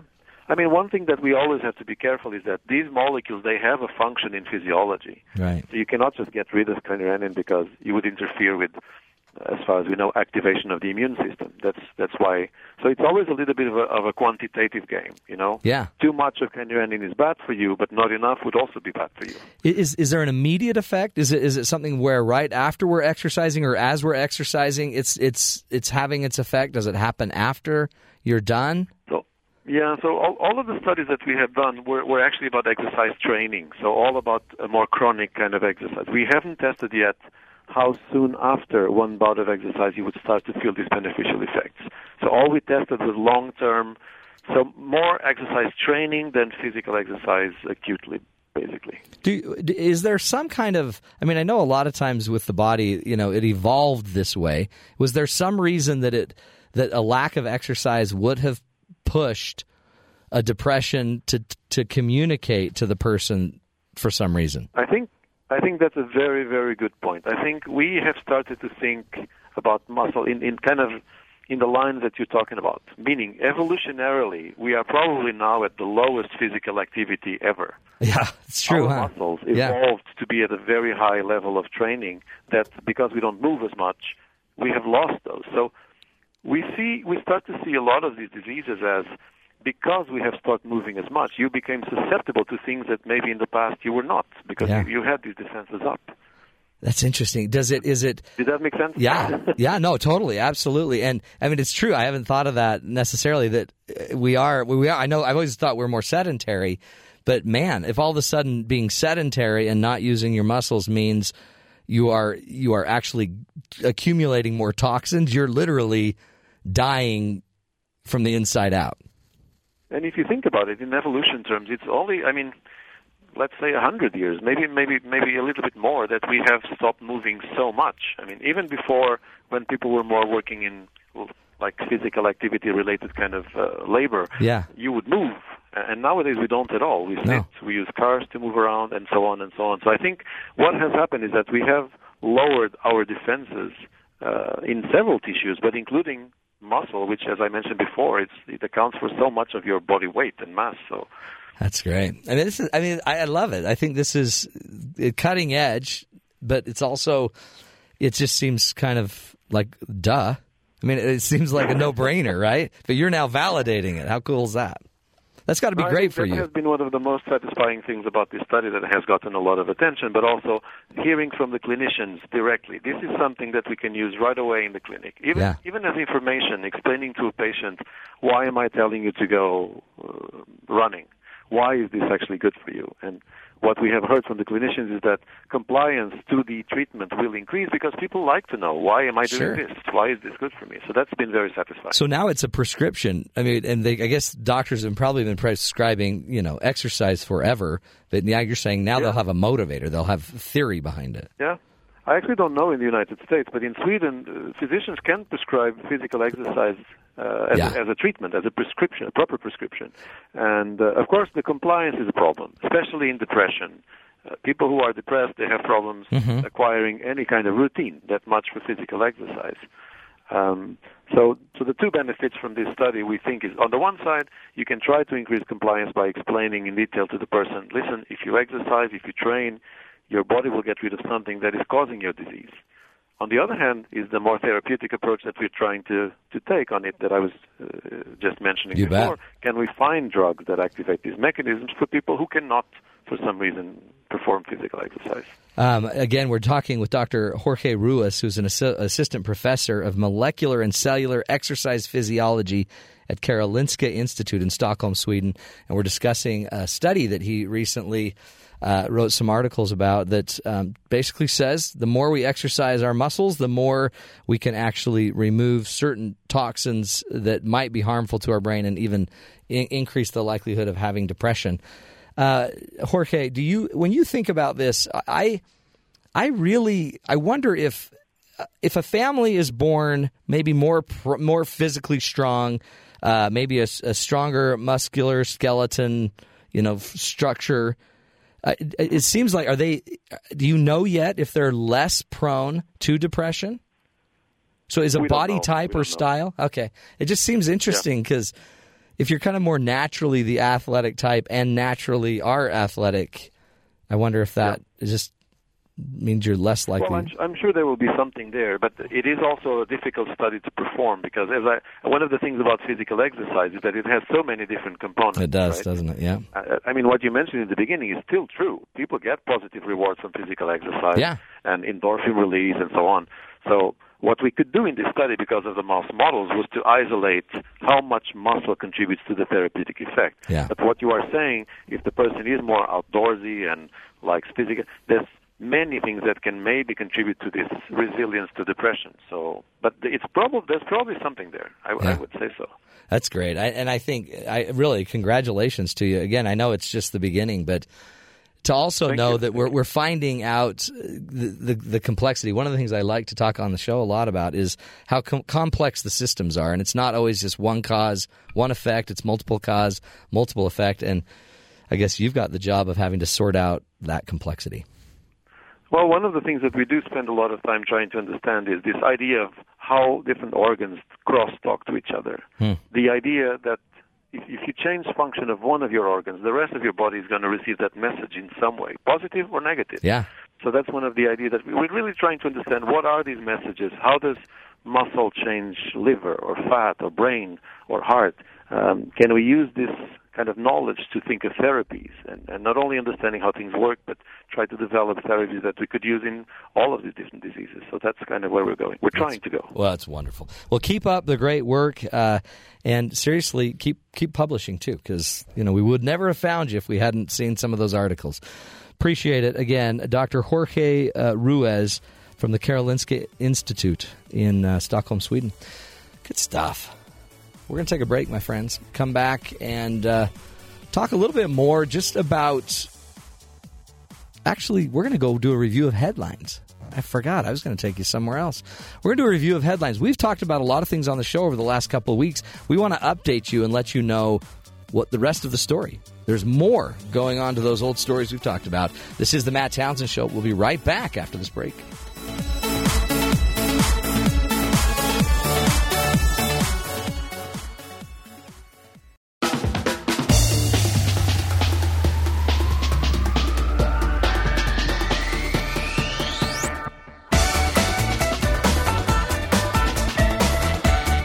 Welcome back, everybody, to the Matt Townsend Show.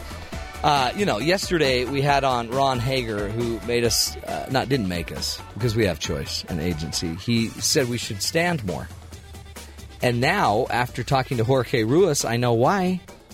We need to exercise our muscles. Then you're not depressed. Then I'm not depressed. Nothing worse than a depressed talk show host. Because the water, all everything goes downhill. Um, we like to talk about news stories, and in the past few weeks, we've brought up a few news stories that we've researched further, and we want to do a little update on. What have you found, Terry?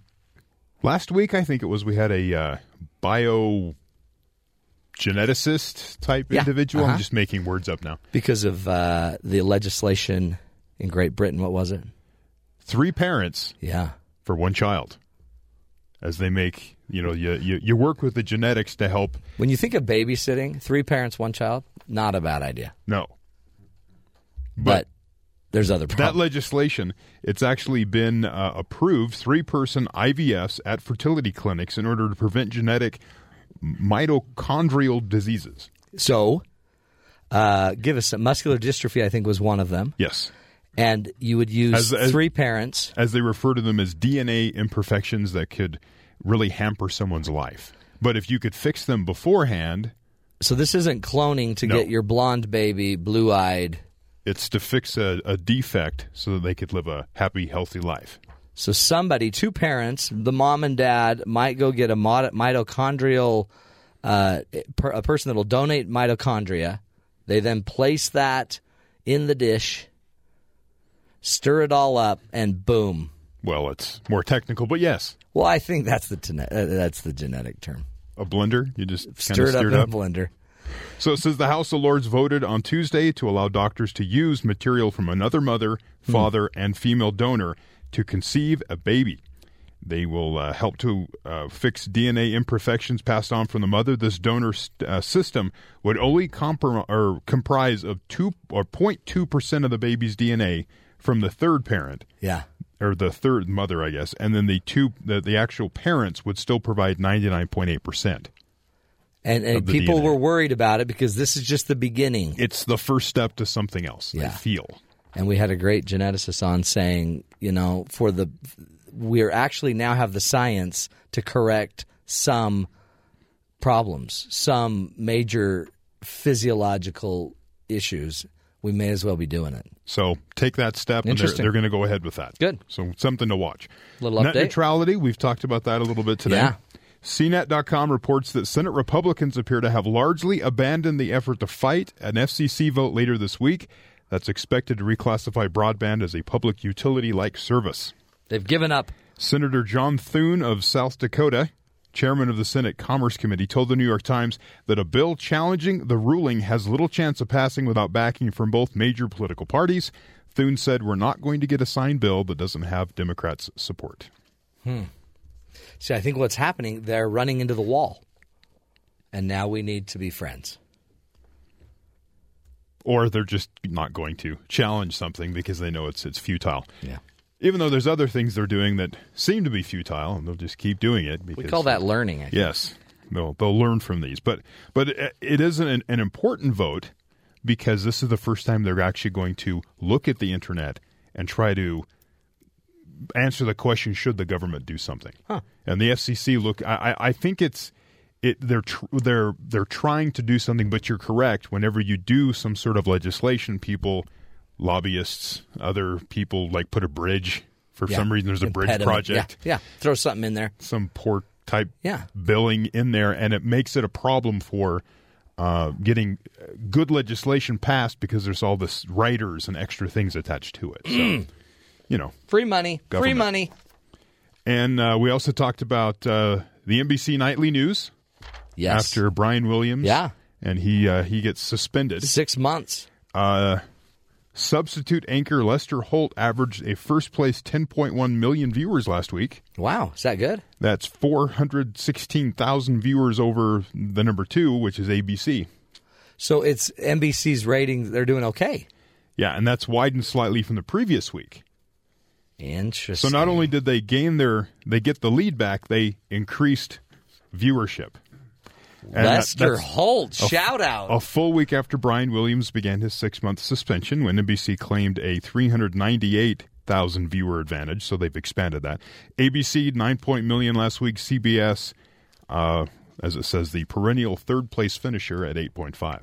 So not only have they ex- they they've uh, regained their lead because initially there was a dip that that first Friday because it happened on a Thursday, right, right. and then Friday uh, they they show up and after the uh, the problems with Brian Williams came to a head, it fell. The the ratings fell, but then that next week they they gained their lead back and they've back. expanded it. So doesn't look good for Brian Williams after two weeks. Lester Holt, you know what it is, though? It's his glasses. Lester Holt has some awesome eyeglasses like I do. That's why I bought mine, because Lester has them. Really? Yeah. Are they just the fake? Are they no lens glasses? mine, I mine can't are, really yeah, tell yeah, here. mine have lenses, Oh, okay. and um, they're really thick. They're really not. But I have lenses, and I need them.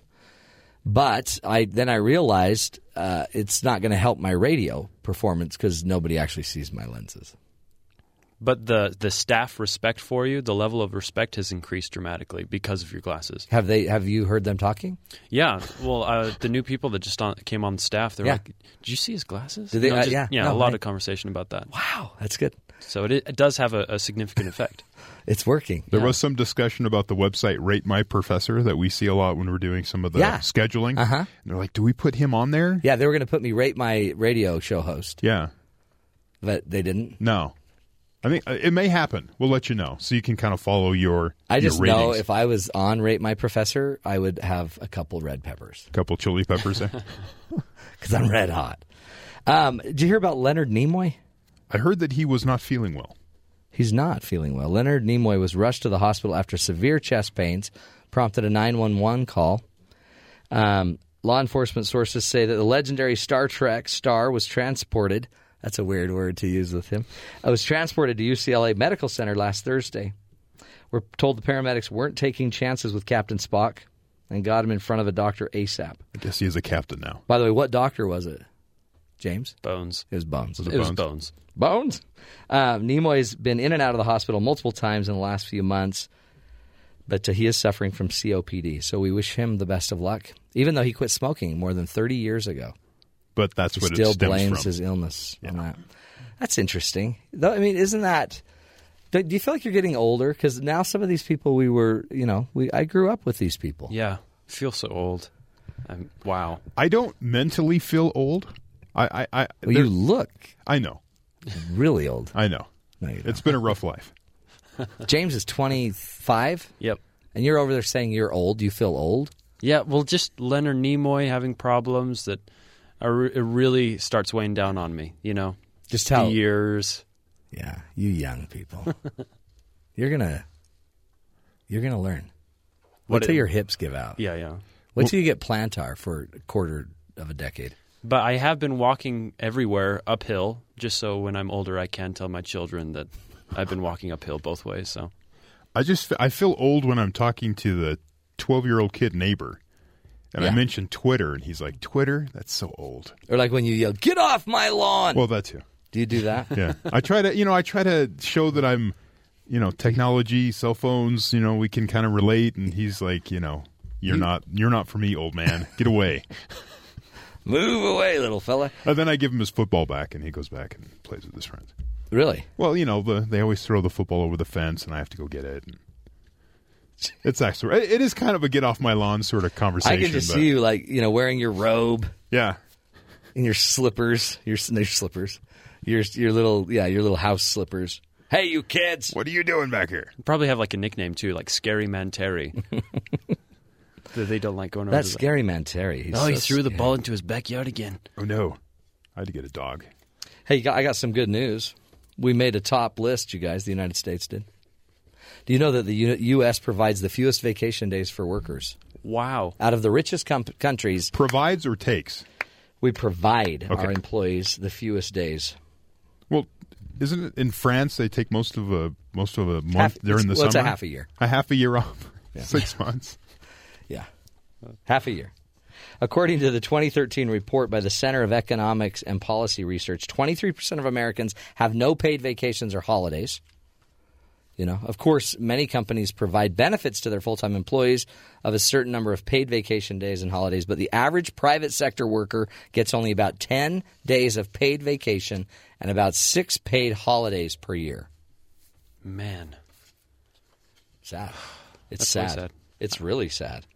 Um, but you know what? That's it's because we're special. We're advanced. Do you remember back? You don't remember this because this took this happened a long time ago. But we used to laugh at the Japanese because they worked so many hours. Oh yeah. And you know Yeah. what? Look how cool we're beating them. At least we're number one for something. Combining uh, personal days. So check this out. Contrast the guarantee that I just talked about with the Americans with countries that are members from the European Union. Workers must have a minimum of 20 days off per year if you live in Europe. Combining those personal days off with paid national holidays, Australia, Portugal, and Spain lead the pack in allowing workers time to relax, giving 38, 35, and 34 days per year, respectively. Hmm. So in theory, you could take an entire month off and get paid for it. Yes. Wow. And that's not even getting into your vacation or your sick time, probably. Yeah. That is That's paid. So you could still, you know, fake a sickness, fake a cold, fake a surgery, That, that one's a little harder to and fake. have even more. Had my kidney out yesterday. There's no scar 'cause it's new technology. It, yes. but It's interesting. You should see what they're doing. like they use sound waves. It was great. Yeah. Uh, Portugal. So how does this all time, t- you know, how does it impact our economy? It's you know, one of the reasons where a lot of us are probably disengaged at work might simply be because we're not getting enough vacation. So if you're out there in listener land and you think, I can't do this anymore, Just take a day off. go to France, go Okay. to Portugal, Move to go Australia. to Spain, go to Australia. There's hope. No, it just this is what we're kind of suffering from. So if you're an employer, there are consequences, right? We wear people out. We're going to take a break, and when we come back, start our last hour of the Matt Townsend Show. Got some uh, great relationship expert coming on a little bit later to help us walk through. You know, how do you take care of the give and take in a relationship? How do you make sure it's not all just give, give, give, but that we're all benefiting? We'll be talking about that with Jeremy Sherman when we come back uh, next hour. Also, more headlines in the news. And the great guys from BYU Sports Nation will be updating us on their show that'll start in an hour. This is the Matt Townsend Show. We'll be right back right here on Sirius XM 143 BYU Radio.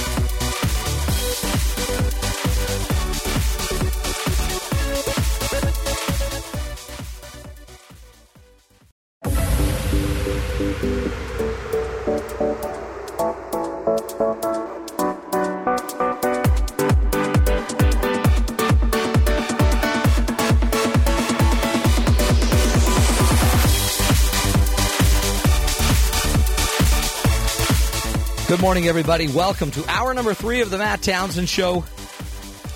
I'm Dr. Matt Townsend, your coach, your guide on the side.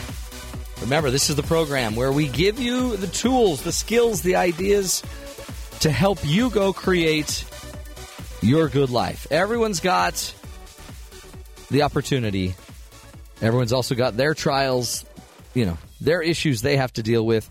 We want to be more here than just, you know, giving you the news or beating people up. We also want to, uh, we don't want to ever beat anyone up, but we want to have a little bit of fun and also give you the skills and the tools you need to make it through your difficult parts of your life, as well as inspire you, hopefully, to see the good in others.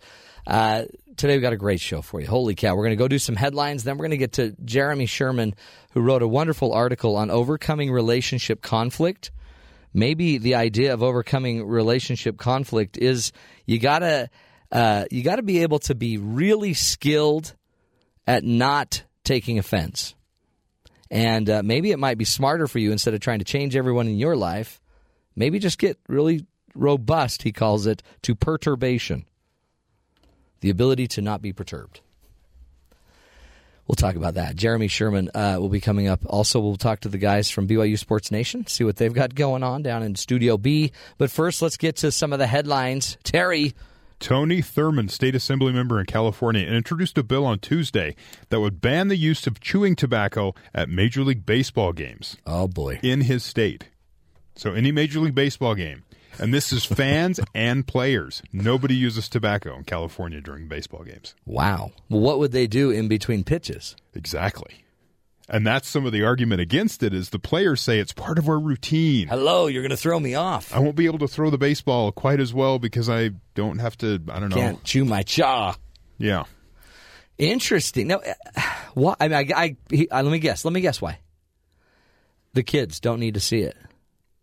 We're promoting a behavior They've, they've that already causes cancer. They've already done this in minor league baseball. Have there's no tobacco allowed. Now, there's some uh, cases where uh, not cases, but there's some that say that those rules aren't being enforced. Yeah. But baseball, Major League Baseball, who governs minor league baseball, uh, passed a rule saying that you cannot chew tobacco on the field during minor league baseball games. Uh, Are they just testing it on the minors? That's what they do. They test things there, and then they have to come to the Players Association with the Major League Baseball and negotiate what that means. Hmm. I guess. And, and yes, it comes down to kids are watching the game, and they don't need to watch people chewing tobacco all day.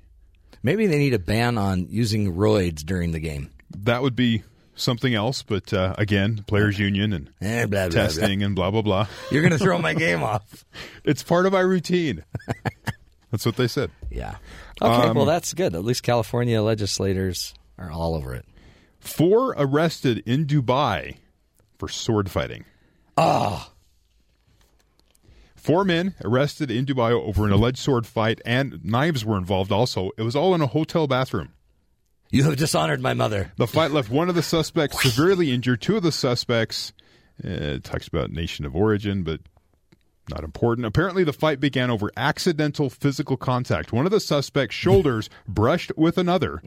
This led to an exchange of insults, followed by an argument and a fight. Prepare to fight. And swords were drawn. Clank, and clank, clank. yeah, Wow. don't brush the. Sh- This know- is in Dubai. Yes. Some it was two two from uh, the United Arab Emirates and uh, two from uh, Saudi Arabia. Now I don't So I don't I. I, I don't know if that had anything to do with it, but It's- yeah, they brushed shoulders and then swords were drawn. Did, did you did you brush my shoulder? yeah, what does that mean? No, you brushed my shoulder, man. No, you brushed my shoulder. Yeah. No, my shoulder. It just turns into a You know what's really weird about it is uh, the West. We are. We're, they always laugh at us for like you know carrying a gun on our side. Yes. Like, do these guys just walk around with swords? I don't know. I, I I'm going to lean towards the the side of no, I mean, I get a knife but fight. apparently okay, apparently they had but a swords on sword. them. You know, what are those? Three feet long? Unless it's a samurai, then we're talking Right. Yeah, four if feet. these were like three ninjas that met up and they brushed each other's in shoulders. Dubai, I don't think so. I don't know. Again, back to James Bond. Yeah. be. This sounds like the beginning, actually, of a does. Raiders of the Lost Ark. scene. Right. Yeah. And then Indiana just pulls out his gun. Yeah, this is why Indy carried a whip. Right. He could end it. Yeah. Um, a Hungarian mayor of the village of Maker, population of 18, so you know, metropolitan area. Village. He has put his entire town up for rent for just $850 a day in an attempt to bring in money as well as attention, which he's getting. Wh- When you rent a town, like, would you just get their services? What do you get? Their use their park? The largely deserted village is well preserved, and an advertisement for the rental includes use of its streets, the mayor's office, cultural center, bus stop, and multiple peasant style houses. Sure. The village horses, cows, sheep, and poultry houses are also available. A law, uh, the mayor says, a law I brought in means an outsider can also become deputy mayor for a weekend Mm-hmm. yeah, for sure. and even change the street names if you want. Wow. So there you go. You could have like a little fiefdom. Eight fifty a day, and you can be mayor and run this town of eighteen That's people a cool that's largely dream. deserted. Someday I want to run a village in Hungary. Son, what do you want to be when you grow up? I want to be the mayor of a village of 18 people in Hungary. Well, you know what's weird? We're going there this I Saturday. know just a place. yeah. That's now, great. Where do you list a city for rent? uh, Are there- Craigslist. Craigslist. Yeah. Craigslist Hungary. Yeah. Looking for a great weekend adventure. you got to go to Hungary. Isn't that, you know, that's, I guess, that's a mayor trying to save his community. Looks like it. If there's 18 people there, and they say it's largely deserted, which would lead to the idea that possibly there were more people Yeah. that lived there at one point. You know what they have never thought through? They've never seen or heard of a Mormon family reunion. Because It's wait a till a weekend. family reunion's like, oh, we ought to take the Jones family to Hungary and they rename it move in Jones- 500 people. Jonesville for the weekend. yeah. I want the shanty. I want the tiny little shack that no one lives in. That would be fun. And the, That's cou- cool. and the cousin nobody likes out in the chicken right. coop is where you put him. That's a that's a neat man. You could be deputy mayor. Change the laws. Right. Street names? Name after, you know, grandma, grandpa. Yeah. Let's go down that way. Townsendville. How would that be? Ah, the power. Kind of redundant. Townsendville. Maybe we ought to take Townsend we'll Town? take we'll take our yeah ta- Townsend Townville. we'll take the team. Let's ask Don. Okay. Uh, in fact, Remote James, will you, when you get a chance, go ask Don if we could get some money to go to Hungary. Okay, and rent a village. We're renting a village. It's only we probably need two or three grand just to get the village. Yeah, it's like 850 Okay. a day. So Okay. I think it's the airfare that's going to be the problem. But I want to hang out. I want to do some team building exercises. Yeah, some like trust falls. Uh, we'll do trust falls. We'll do a, fi- a fire walk. We'll walk on coals. Perfect. ropes Right- course. Yeah, I'll right talk to down, him. I'll right talk to down the downtown of Town Townville. That gets confusing a little bit. Uh, In fact, we'll do live reports on the show from Town Townville. okay. In Hungary. Berg. Downtown Villeberg. Downtown town. We're in downtown Towntown Villeberg. Moving on, a Massachusetts man has found a way to profit from several feet of snow in his front yard. He's shipping it to other people in warmer climates for the bargain price of $89 for six pounds. How many pounds of snow do you want? I guess you have to ship it refrigerated. yeah, how much does shipping cost? Just says $89 for six pounds. I didn't go to the website. Yeah. There is a website. Always follow the lead. Yes. Always follow it all the way to the end. He says the reason I didn't is because he gives you the. Uh, it has to be some insulated somehow, but it says uh, you can order a package that even if it melts a little in shipping, it can still make ten to fifteen snowballs when it gets to your uh, your home. Oh, good. Wouldn't Oh, it be good. cheaper to just fly to Boston? But he's bringing a piece of Boston to you. Okay. Some genuine Boston snow. But again, look how creative people are. Like, hey, Yeah. hey, I got snow. He said he started shipping them in bottles, Yeah, that's and better. it melted. Yeah. So that's why he went with the six pound. There's also a ten pound, and Wow. yeah, it just kind of. But uh, and if you buy more than fifty pounds, I don't know if you he goes get your- 50. You get another six pounds free. Right. So does he actually have a market for this? I don't. Is he making money? Wow. I think it's relatively new. He keeps changing his marketing plan a little bit. That's great. That's a great idea. Uh, you know, I I might start shipping out inversion and smog. We have plenty of that in the That's because we don't have. We need a storm. We along the need a storm. Wasatch Front. Oh well, I don't think people will buy it. Good stuff. Well done, Terry. Way to take us around the world to downtown Towntown Villeberg. Oh, and I was t- we were talking about this before the show. A bowler rolled three consecutive perfect games. So cool. So Did he rolled a 900 series. No, that's huge. And the real point of the story is that it came. The story came from a website called Bowl.com. Yeah. I was unaware that there's such a thing called Bowl.com. Oh no, it's huge. So there you go. And he's apparently just the 27th person uh, recognized by the United States Bowling Congress to ever perform that feat. There's a Congress. That was the other part of it. Is there's there's a U.S. bowling Congress.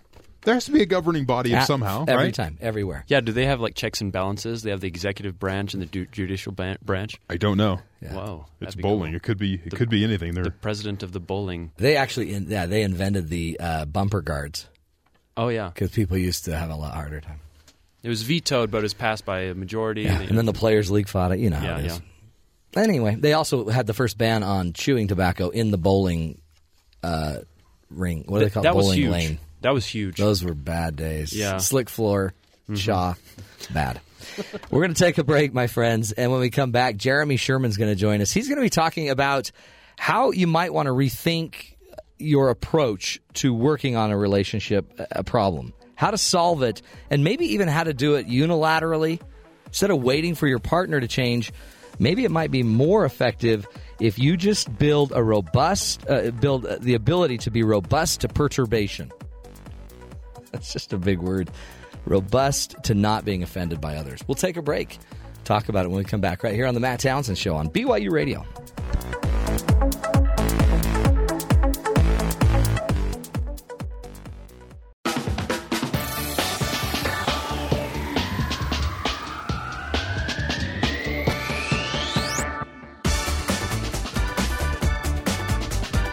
Hey, we're back, folks, right here on the Matt Townsend Show. Uh, one of the things that I really uh, love to focus on relationships and how you deal with difficult people.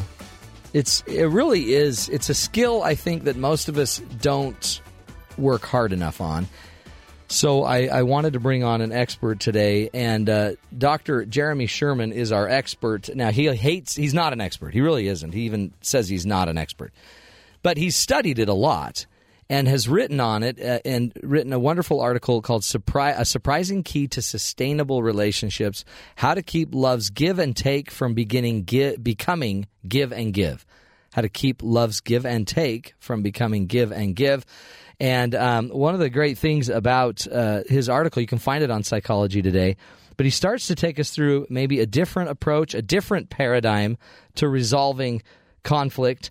Uh, Jeremy Sherman has an MBA uh, um, and is a professor of strategic foresight, business consultant, and communications trainer, and academic researcher.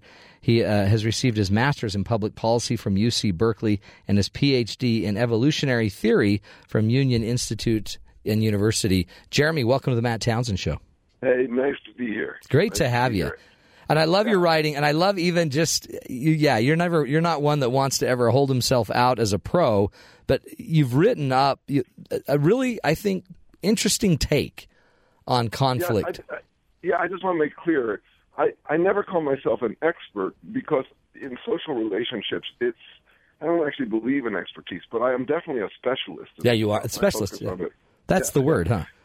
I mean, you have studied it, and and you've also um, the way you've put this together. I think is so interesting because conflict is a big deal. It, it seems like in a relationship because we spend so much time trying to figure out why the other is so messed up, right? Instead Yeah, of that's true. instead instead of maybe dealing with some of the deeper you know ways that we are handling things in your article you mentioned this inner pr person talk about talk about what you mean by that the, the, how the inner pr person tends to come out in the middle of a conflict Well, I mean, it, it doesn't necessarily for all of us, but um, in certain circumstances, um, when we feel threatened, um, a voice can come up from inside us and kind of take us over, and uh, it's just someone who's trying to keep us uh, our heads above water. I would say that for some people, uh, for a lot of people, it's the main coping strategy is to keep yourself exempt or exceptional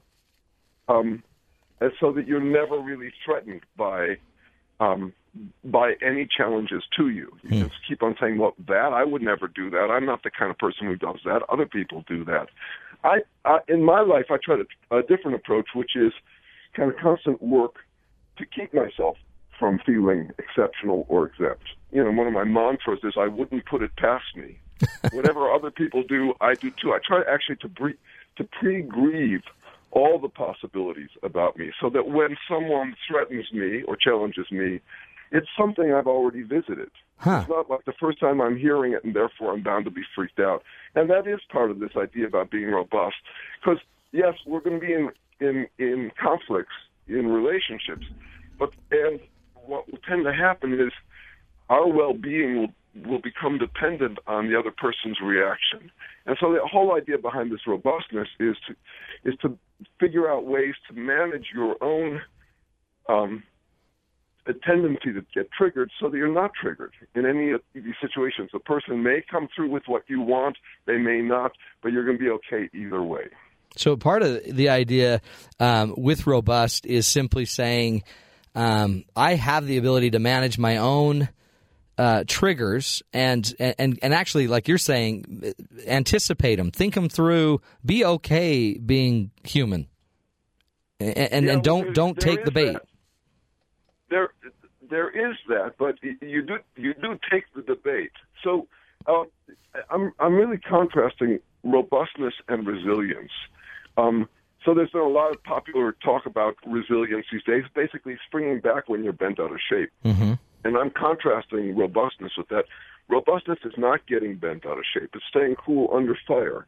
And and you know, metaphor. Think James Bond. We don't get scenes where Bond walks it off to recover his cool after a fight. He's cool in the fight. That's You true. Gandhi. Yeah. He's cool through his campaigning.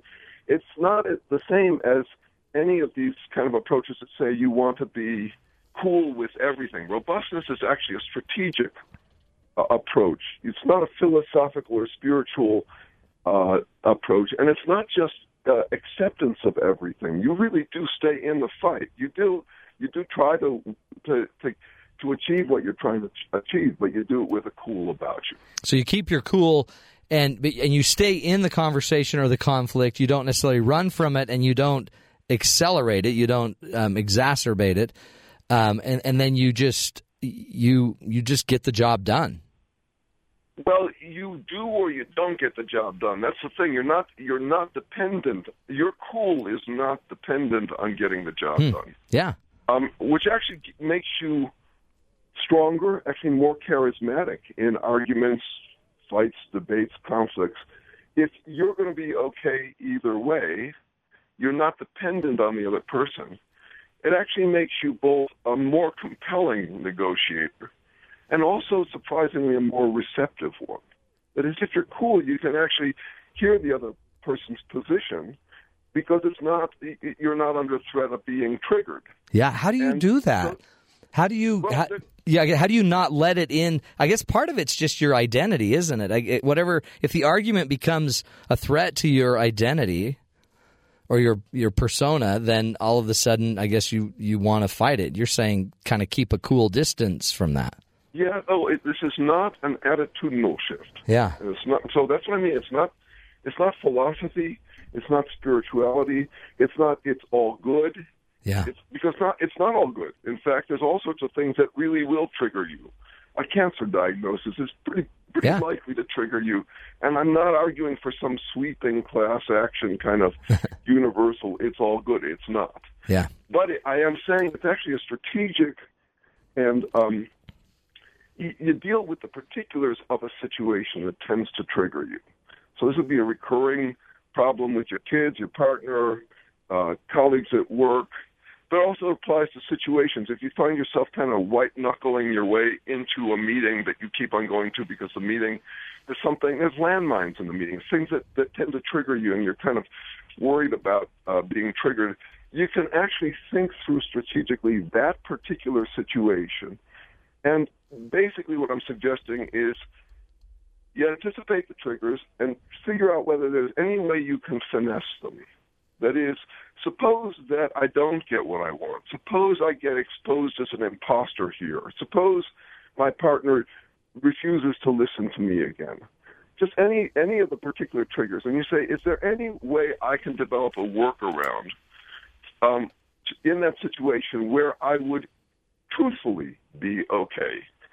Can I do without, um, you know, credibility with these people? Can I do without my partner listening? So that would be an example. I, uh, so suppose you have a partner who, you know, they get triggered, and then they start stonewalling, getting defensive. You're not being heard. that makes you anxious. So you think it through in advance. And ask yourself, okay, so what if this, what if my partner doesn't end up hearing me when I'm talking right now? Because my tendency will be to escalate and try and reiterate what I'm saying so that it gets through to my partner. So, so you think through, well, first of all, do I really need my partner to hear me right now? Maybe not. Maybe Yeah. I'm actually so eager to get my partner to hear me right now because I'm afraid that I will that my opinion will get lost that I won't be able to hold on to my opinion if my partner won't hear it. And then I got to kind of talk so as to prove to my partner, to prove to myself that I can be heard. Well, maybe I don't need to do that. Is my partner going to change my mind just by not listening to me? No. Hmm. Will my partner listen later? M- Maybe. so. Maybe. Yeah, we'll see then. If my, my partner will listen later, then all I got to do is come up with a workaround. And for example, I could simply say, "I'll wait to discuss this further until I can sense your receptivity to my perspective." Oh, that's So you- and it's. I love how you keep using the word strategic, and I mean because a lot of these fights, and we'll talk about it after the break. A lot of these fights or conflicts that we end up having, we kind of know how they're going to go because we've gone through them so many times. But if we become robust, like you're saying, it might. Uh, it might set up. Um, it's just a different tone. It's a different spirit. It's almost like you're more prepared for it because you've thought it through. You've you've steeled yourself and know that you have other alternatives. Uh, you know, if they're not going to understand me now, well, then how will I handle that? And we'll come back and handle That's that. right. That's, That's right, powerful. yeah. I mean, It's really, strategic preparation for the things that are recurring. yeah. Espe- what it is. and in our relationships, strategic prep is is probably one of the great antidotes to overcoming reactivity or triggering. Um, Yeah, and It's- yeah, it's very different from like from trying to come up with some philo- philosoph- philosophical stance right. that will help you in all situations. There are those aren't available. The, the, yeah, the universal answer, right? I, I, I love it. Let's take a break, Jeremy. We'll come back and let's um, let's let's discuss this a little further. More about creating a robust ability to handle perturbation is the word that uh, Jeremy uses in the article, but really to not be triggered, to handle not losing it. Use your brain, use some strategy, and, and figure out a way to think through it in a healthier way. We'll take a break when we come back. More with Jeremy Sherman right here on the Matt Townsend Show.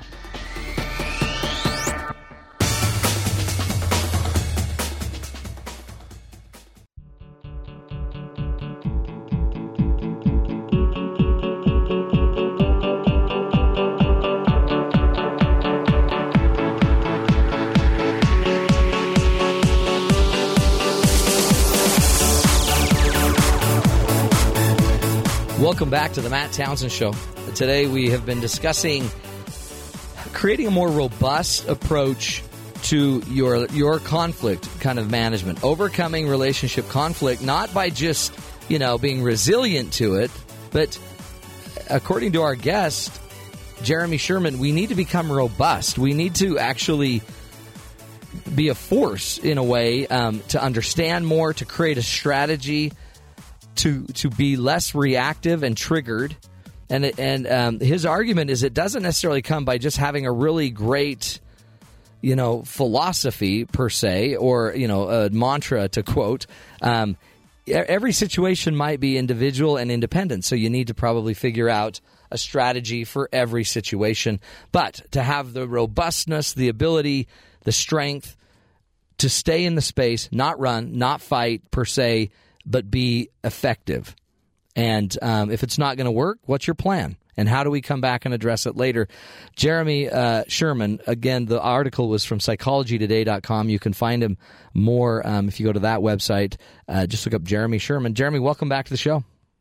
Thank you, thank you. Um, and I want to say I've just wrote an article two days ago that's uh, 14 quick tips for getting robust. Oh, there you go. Yeah, and so you can take a look at that one too. There's yeah. what are some and, of those while we're at it? Well, um, we've we've been talking about some. I want I want to make I want to reiterate this thing. It's not a stance. It's not an attitude. It's a practice or methodology. It's something you apply to individual situations.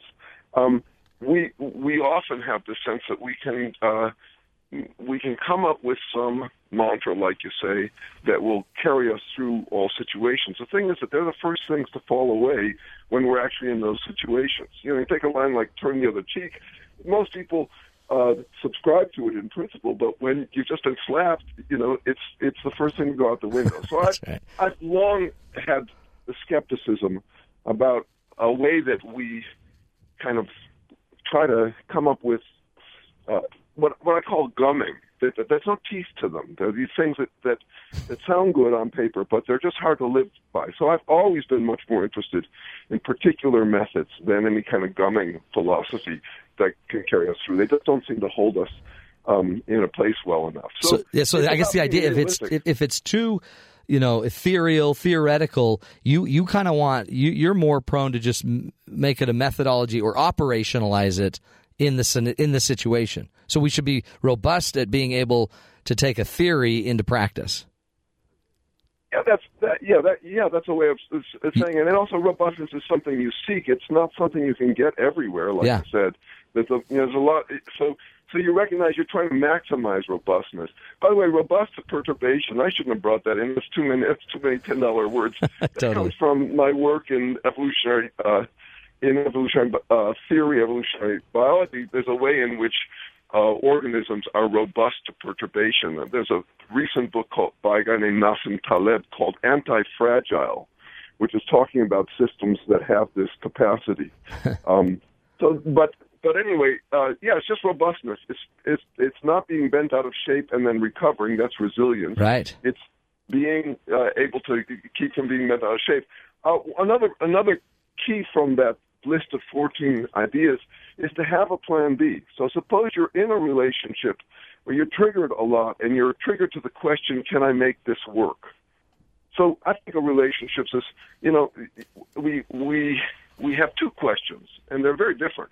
One is how can I make this work? It's the assumption that I'm in this relationship and I'm going to make it work.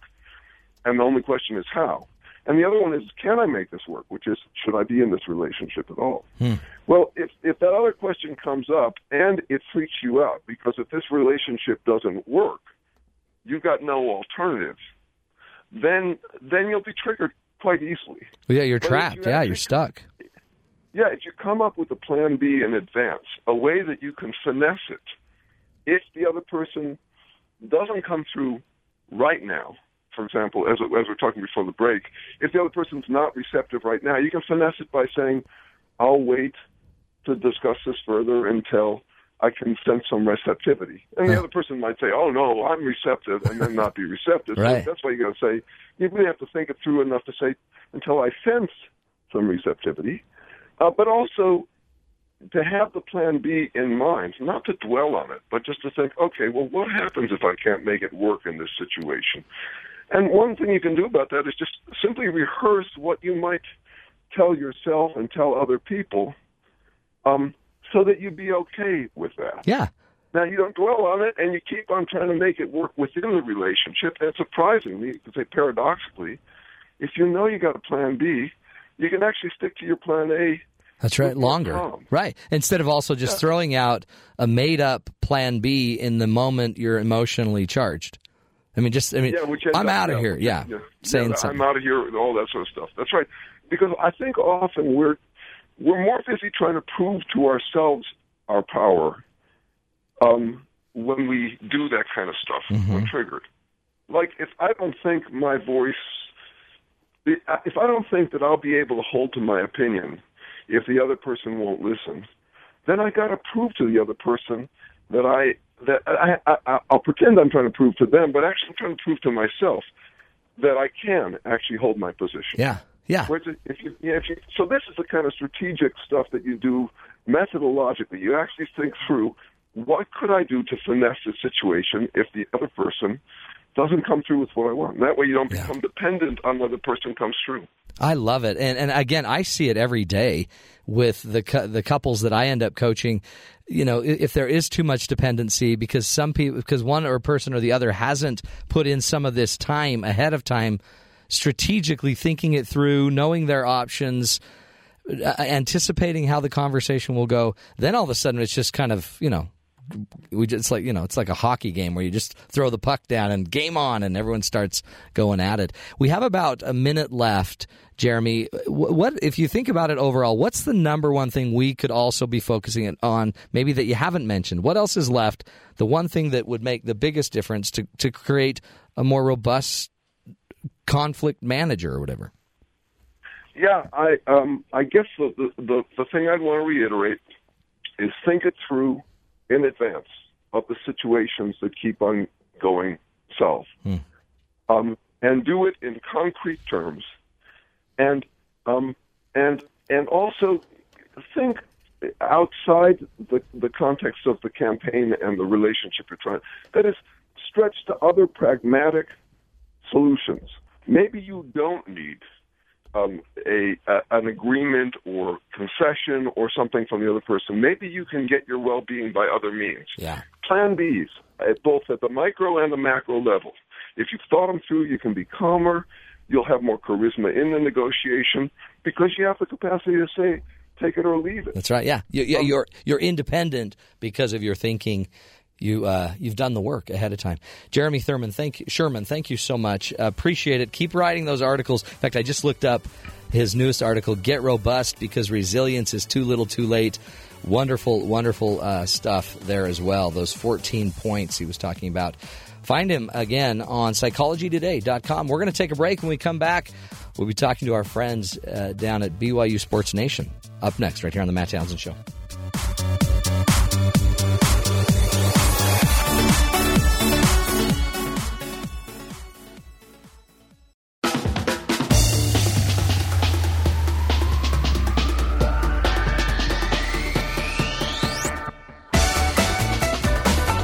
Welcome back, everybody, to the Matt Townsend Show. It is now my honor to uh, throw it down to Studio B, BYU Sports Nation, and our good friends down there, Spencer Linton. Michael Alisa is sitting in for Jarom Jordan. How are you guys? We are fantastic, Great. and it is glorious to have the one and only Michael Alisa, star of this year's Texas football game, with us in studio. Huge. It's his birthday, man. Is it happy birthday, Michael? Hey, thank you. I appreciate it. Do you feel older? I, I do. My body feels like it's 80 years old, actually. You ought to come up to the radio studio. I'll show you a body that looks like 80.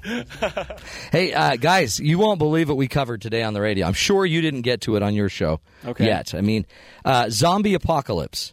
Zombie apocalypse. Now, I need you to think this through, guys. Um, we, I, where do you think is the safest place to be during a zombie apocalypse?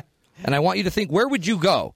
Where would I go during a zombie apocalypse? Michael's like, what a are desert we island. talking? I would go to Ooh. a desert island. Can zombies swim?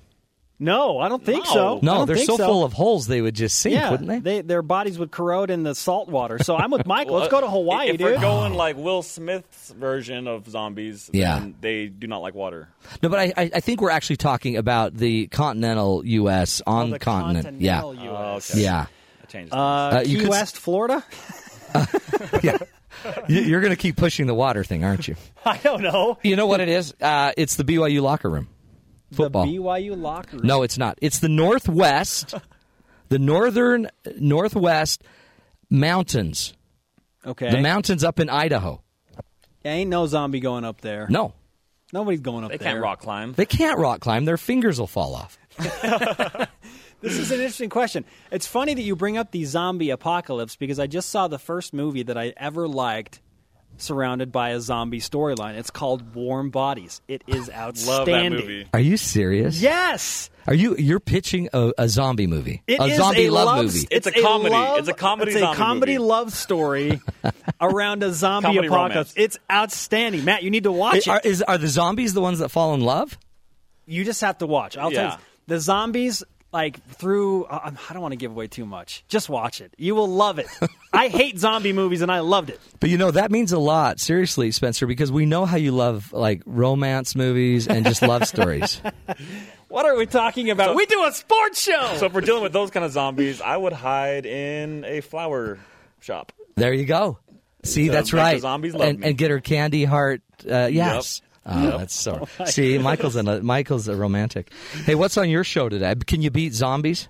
Well, other than uh, Michael Alisa's birthday and That's the zombie talk that we just had, we might carry that over into the next hour. Yeah. Um, let's see. What do we have today? Tom Holmoe, athletic director of BYU, had his semi-annual general conference. No, uh, meeting with uh, the local media members, and he brought up a, a number of topics, and he was very clear to to point out that look, it's it's hard being an independent as. Uh, in, in the status of BYU football right now, and uh, Yeah. he pointed out why that's hard and, and what the I guess the goals are still that he's make it making it very clear that BYU wants to find a way into a Power Five conference, and Michael can you know talk specifically about the pressure that the team feels right now to to win every game, and you know, Oh. you're not you're not playing for a conference championship. No. The, the team, the coaching staff, everybody involved. I, th- I think it's just. Uh, So they're kind of just bringing it out a little bit more public now, right? Like they're they're taking it they're they're being more direct. Yeah, yeah, I'd say Tom's doing a really good job of That's being great. transparent with how, how they feel and, and the goals and directions of the program. And so That we'll talk good. about that and you know his status on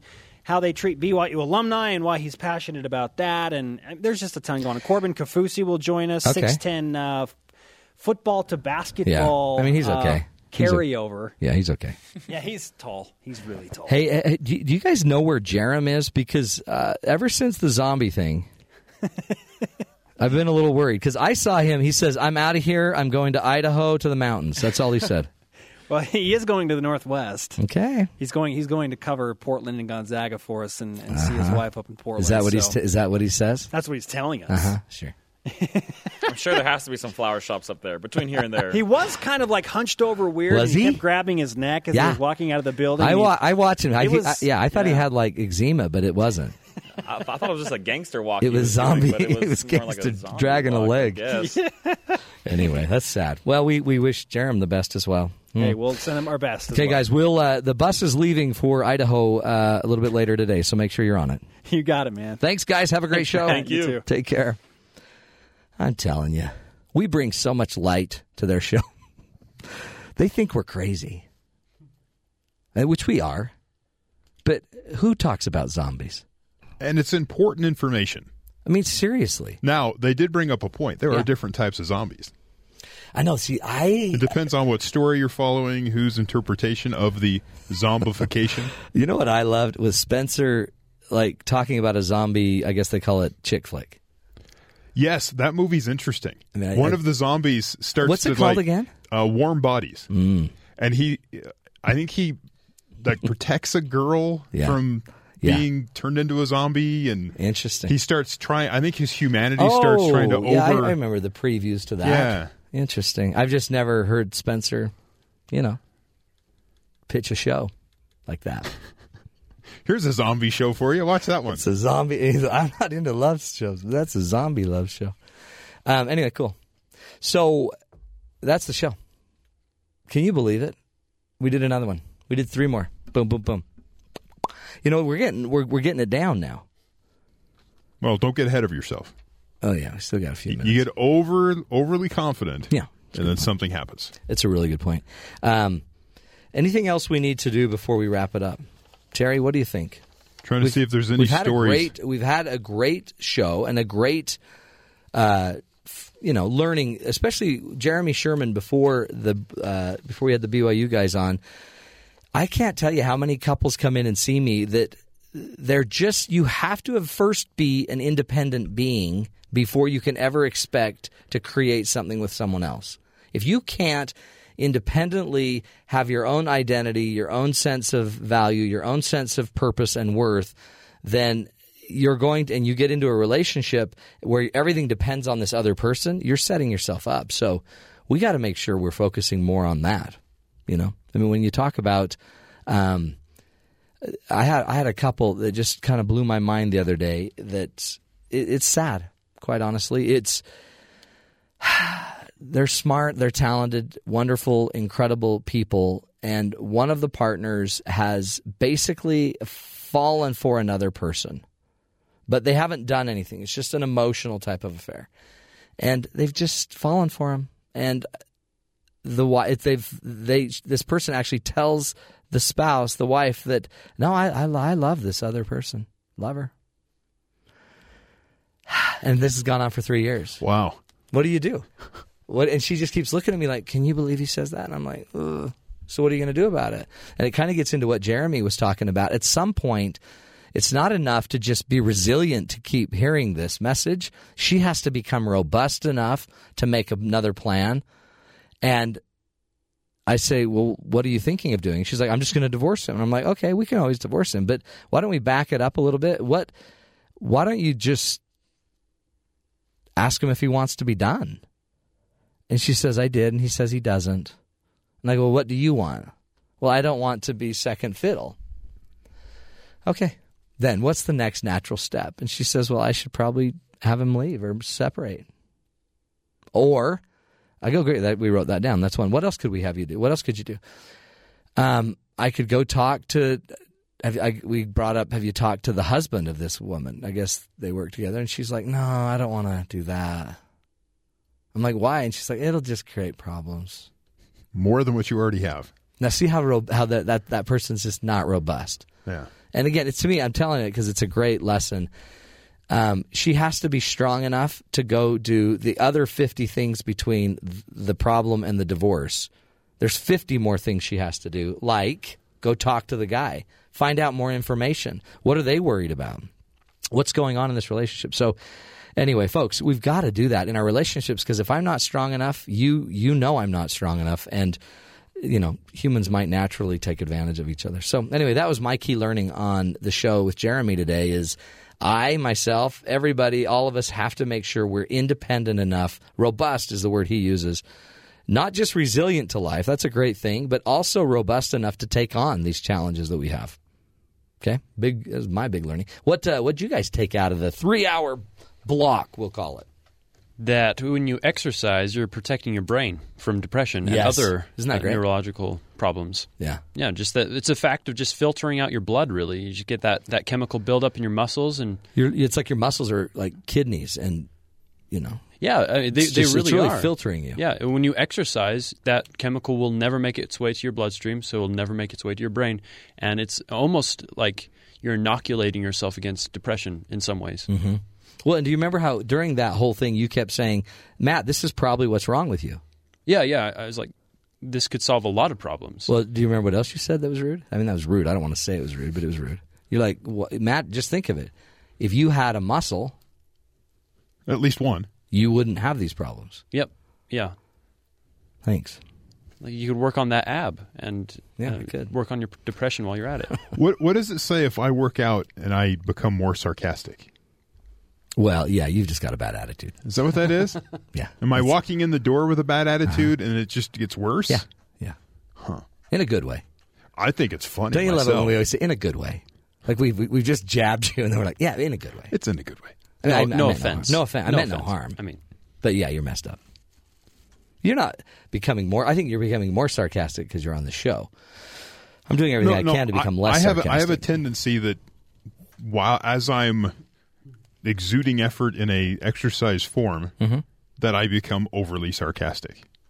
really. I- and- it's because it's your bravado. You're getting all cocky. I'll I'll say things because you know you're ripped. There's a well, then there's a lot. uh, Well, I got that right. I'll just concede the point. Yes, and then so good. and then I, then I have an opportunity to share what I'm thinking, and I don't because it might be con- Yeah. you know seen as rude. And I just am I becoming more sarcastic? Yeah. as I become less depressed. You know, we'll work on that. We'll take it off air and we'll work on it. We'll, I'll take in my I'll the you in the couch office. in your office, Uh-huh. I'll, I'll lay down and we can discuss things. Yeah, we can't put a couch in my office because it would have to be at an angle. Right. But uh, anyway, it's a great. idea. We'll just throw down. You can sleep on the floor. Well, folks, thanks for joining us. Again, uh, we can only do the show if you listen. So every morning, 9 to noon Eastern Time, we're here giving you more ideas, more tools to find the good in life. I promise, you know, there's hope, my friends. And if if we can just be different, whether it's through our own exercise, whether it's through being more robust in our lives, or just trying to be more informed in what's going on in our lives, I'm telling you, we can change the world one person at a time. Thanks for joining us. We'll be back tomorrow. Stay healthy. Until tomorrow, it's the Matt Townsend Show on BYU Radio.